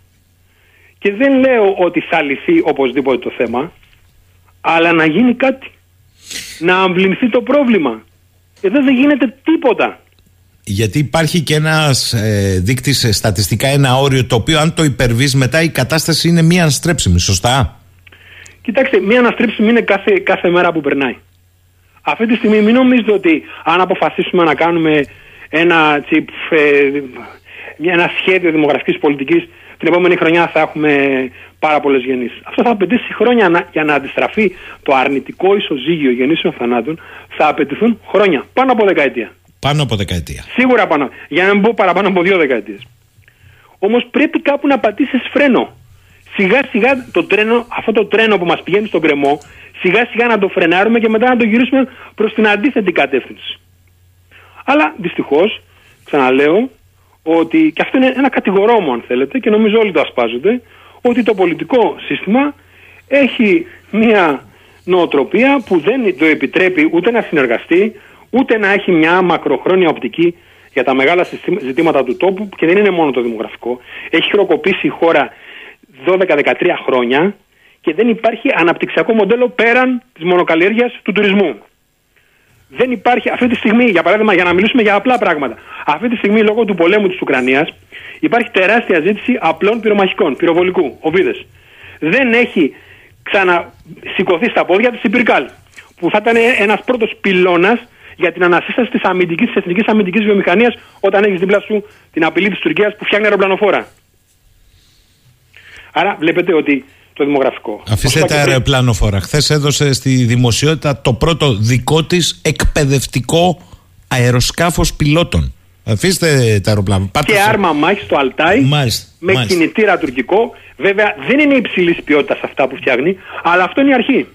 Προφανώς. Σιγά σιγά θα βελτιώσουν και την ποιότητα. Ε, πείτε μου, σας παρακαλώ, κύριε Λαβρέτζο. Λοιπόν, Ναι. δεν ξέρω αν μπορώ να πω λίγο ακόμα για το πώς μπορεί να λυθεί το, το, το πρόβλημα. Θέλω λοιπόν να πω ότι πρώτα το πάμε από ψηλά και από εκεί και πέρα οι ιδέες σίγουρα υπάρχουν. Εγώ δεν ξέρω, δεν νομίζω ότι έχουμε το χρόνο τώρα. Σε άλλη φορά ίσως θα σας πω τι κάνουν άλλες χώρες. Η Σουηδία, η Γαλλία, η Βρετανία. Κάνουν πολύ ενδιαφέροντα πράγματα. Για να μπορέσουν να συγκρατήσουν το πρόβλημα το, το δημογραφικό. Δυστυχώς εδώ το μόνο που έγινε, εγώ δεν το θεωρώ αρνητικό. Καλό είναι που έγινε και αυτό, αλλά δεν έχει αποτέλεσμα. Το βλέπουμε εκ το, εκ- από τις γεννήσεις που, που υπάρχουν πλέον κάθε χρόνο. Τα 2.000 που δώσανε, η, η ελάφρυνση στο ΦΠΑ, καλά πράγματα είναι. Αλλά δεν φτάνουν, σίγουρα δεν φτάνουν. Δηλαδή δεν μπορεί να έχει μια βαριά αρρώστια και να λες ότι θα σε έδωσα δυο ασπιρίνες και θα γίνεται καλά. Ε, μήπως ε, λέει εδώ ένας φίλος είναι πιο επιθετικός λέει ότι ο κύριος ε, Λαβρέτζος μήπως τα λέει όλα αυτά ε, μιλά χρόνια για δημοχρό- ε, δημογραφικό διαβάζοντας στοιχείες, α, ε, στοιχεία από πίνακες που διαβάζουμε όλοι αλλά ποτέ δεν έχω ακούσει τον κύριο Λαβρέτζο να μας λέει πώς η χώρα θα βρει λεφτά προκειμένου να το λύσει Πείτε του ότι και η γιαγιά μου μπορεί να διαβάζει πίνακες, πληθυσμιακά data. Η λύση είναι το ζητούμενο. Έχει να μας προτείνει κάτι που γίνεται πέρα από αυτό που μπορεί να σκέφτεται ο καθένας, λύσεις κοστολογημένες; Κοιτάξτε, επειδή αντιλαμβάνομαι. Και λέει ότι εδώ είστε φυσικός, είναι επιθετικό. Αλλά Ναι, εδώ δεν διαβάζουν πειράζει. όλα. Και μάλιστα και για διαχείριση κρίσεων και καταστροφών. Ναι, μάλιστα. Ε, ναι. Και τι έχει να προτείνει, λέει, σε οικονομικό; Το οικονομικό το έχετε βάλει μπροστά, πρέπει να πω στο φίλο εδώ, ο, ο οποίος υπογράφει με ένα ψευδόνυμο, αλλά εν πάση περιπτώσει. Το οικονομικό είναι η βάση και το έχει θέσει. Ο ίδιος ο κύριος Λαβρέζος στην αρχή της εκπομπής είπε ότι δεν, α- δεν αρκεί. Καλό είναι να υπάρχει ένα επίδομα, αλλά δεν είναι αυτό που θα δώσει την ανασάρα. Μη λέμε τώρα ότι. Ελάτε κύριε Λαβρέτζο. Κοιτάξτε, καταρχάς, εγώ θα πω το εξής. Ε, δεν μπορούμε να τα πούμε σε μια ραδιοφωνική εκπομπή όλα. Εγώ έχω και ένα συγγραφικό έργο. Έχω γράψει δύο βιβλία. Ειδικά, ας πούμε, το ένα βιβλίο, Η Θράκη στο Μετέχνιο, έχει περίπου 40 σελίδες προτάσεων μιας οργανω... μιας γενικότερης πολιτικής για τη Θράκη. Αντίστοιχα προτάσει έχω καταθέσει για το δημογραφικό στο άλλο μου βιβλίο, Σιωπηρή Άλωση. Δεν λέω ότι είναι οι καλύτερες ή οι μοναδικές προτάσεις. Για να κάνεις προτάσεις όμως, πρέπει να έχεις δεδομένα, χρήματα, ένα επιτελείο ειδικών και να βάλεις κάτω να τις κοστολογήσεις.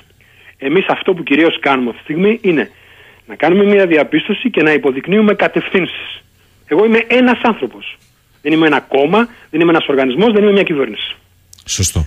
Λοιπόν, και νομίζω ότι κάνω ό,τι περισσότερο μπορώ χωρίς να είναι η κύρια μου δουλειά αυτό. Ναι, Έχω άλλο βεβαίως. επάγγελμα. Ναι, εγώ πρέπει να πω και κάτι ακόμη. Δεν κάθεται και διαβάζει απλά τα στοιχεία από τους πίνακες. Ε, Ας ρίξουν μια ματιά, όχι στα βιβλία του κατά ανάγκη, στα άρθρα κυκλοφορούν στο διαδίκτυο που γράφει και θα καταλάβουν τι ακριβώς κάνει με τα στοιχεία αυτά. Ο κύριος Λαβρέτζος. Τώρα, θέλω να μου πείτε, σας παρακαλώ πάρα πολύ, κύριε Λαβρέτζο, έτσι προς το, ε, προς το τέλος. Μου λέει εδώ ένας φίλος από την Πολωνία που ζει, που ζούσε μάλλον, ότι εγώ έβλεπα καθημερινά ε, στο δρόμο νέες μάνες ε, με καρότσια ένα και δύο και τρία. Άρα φαινόταν ότι η χώρα έχει αποφασίσει μέσα από πρόγραμμα. Ρωτώντας λοιπόν, ε, πληροφορείται ότι υπάρχουν διευκολύνσεις. Θες δηλαδή να προχωρήσεις σπουδές σου ή θες επαγγελματικά; Υπάρχει ένα μεγάλο άγκιστρο άδειας, όχι μόνο για να αποκτήσεις παιδί, αλλά για να μεγαλώσεις τα πρώτα χρόνια το παιδί. Τα κρίσιμα χρόνια. Και μετά να επανέλθεις είτε για τις σπουδές σου, είτε για την επαγγελματική σου καριέρα. Δεν θα ήταν ένα αυτό, ε, αυτό και ένα κίνητρο για τις γυναίκες.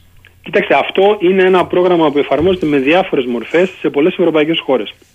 ας πούμε, εφαρμόζεται στη Σουηδία, ιδιαίτερα εφαρμόζεται στη Γαλλία, η οποία μπορεί να σου δώσει γονική άδεια είτε με ένα έτος και 60% του ελάχιστου μισθού, είτε με τρία έτη και 35% του μισθού. Ανάλογα επιδόματα υπάρχουν στη Γερμανία. Εδώ δηλαδή θα άξιζε να είχαμε το χρόνο, το κάνουμε άλλη φορά, για να δείτε τι κάνουν άλλες χώρες. Ε, και η, η, η προσήλωση βεβαίως είναι να έχουν αποτέλεσμα αυτά τα μέτρα. Ειδικά στη Βρετανία, ο οργανισμός που θα κάνει αυτά είναι εκτός και υπάρχει μάλιστα και, και ένας άλλος μηχανισμός που ανοιχνεύει κατάχρηση της εφαρμογής της πολιτικής και επιβάλλει κυρώσεις σε αυτούς που το κάνουν. Αποσκοπούν κυρίως στην ενεργητική ένταξη νέων ανθρώπων, εργαζόμενων, στη στήριξη της μητέρας αλλά και του πατέρα. Στη Σουηδία, ειδικά, υπάρχει η βασική αρχή ισότητας πατέρα και μητέρας όσον αφορά τη στήριξη. Και ένας επίσης παράπλευρος βασικός στόχος είναι η αύξηση της απασχόλησης της μητέρας. Αυτό θέλω να το προσέξετε, γιατί στην Ελλάδα έχουμε πολύ χαμηλό εργασίας γυναικών και μία από τις λύσεις τη μακροπρόθεσμες, ε, όχι η απόλυτη, αλλά μία θα βοηθούσε, θα ήταν να ενταχθούν όσο γίνεται περισσότερες γυναίκες ε, στην εργασία για να αυξηθούν οι εισφορές. Γιατί σας είπα και πριν, ότι έρχεται σίγουρα μια χειροτέρευση στο ασφαλιστικό μόνο και μόνο για τους λόγους του δημογραφικού.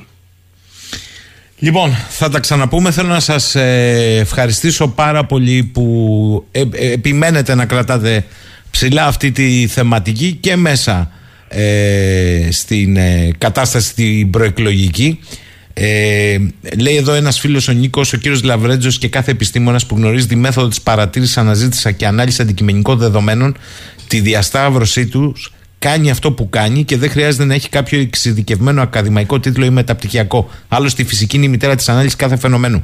Να πούμε ότι ε, κάτι και για τον κακό Όρμπαν στην Ουγγαρία και την πολιτική του γύρω από την υπογεννητικότητα και τα κίνητρα.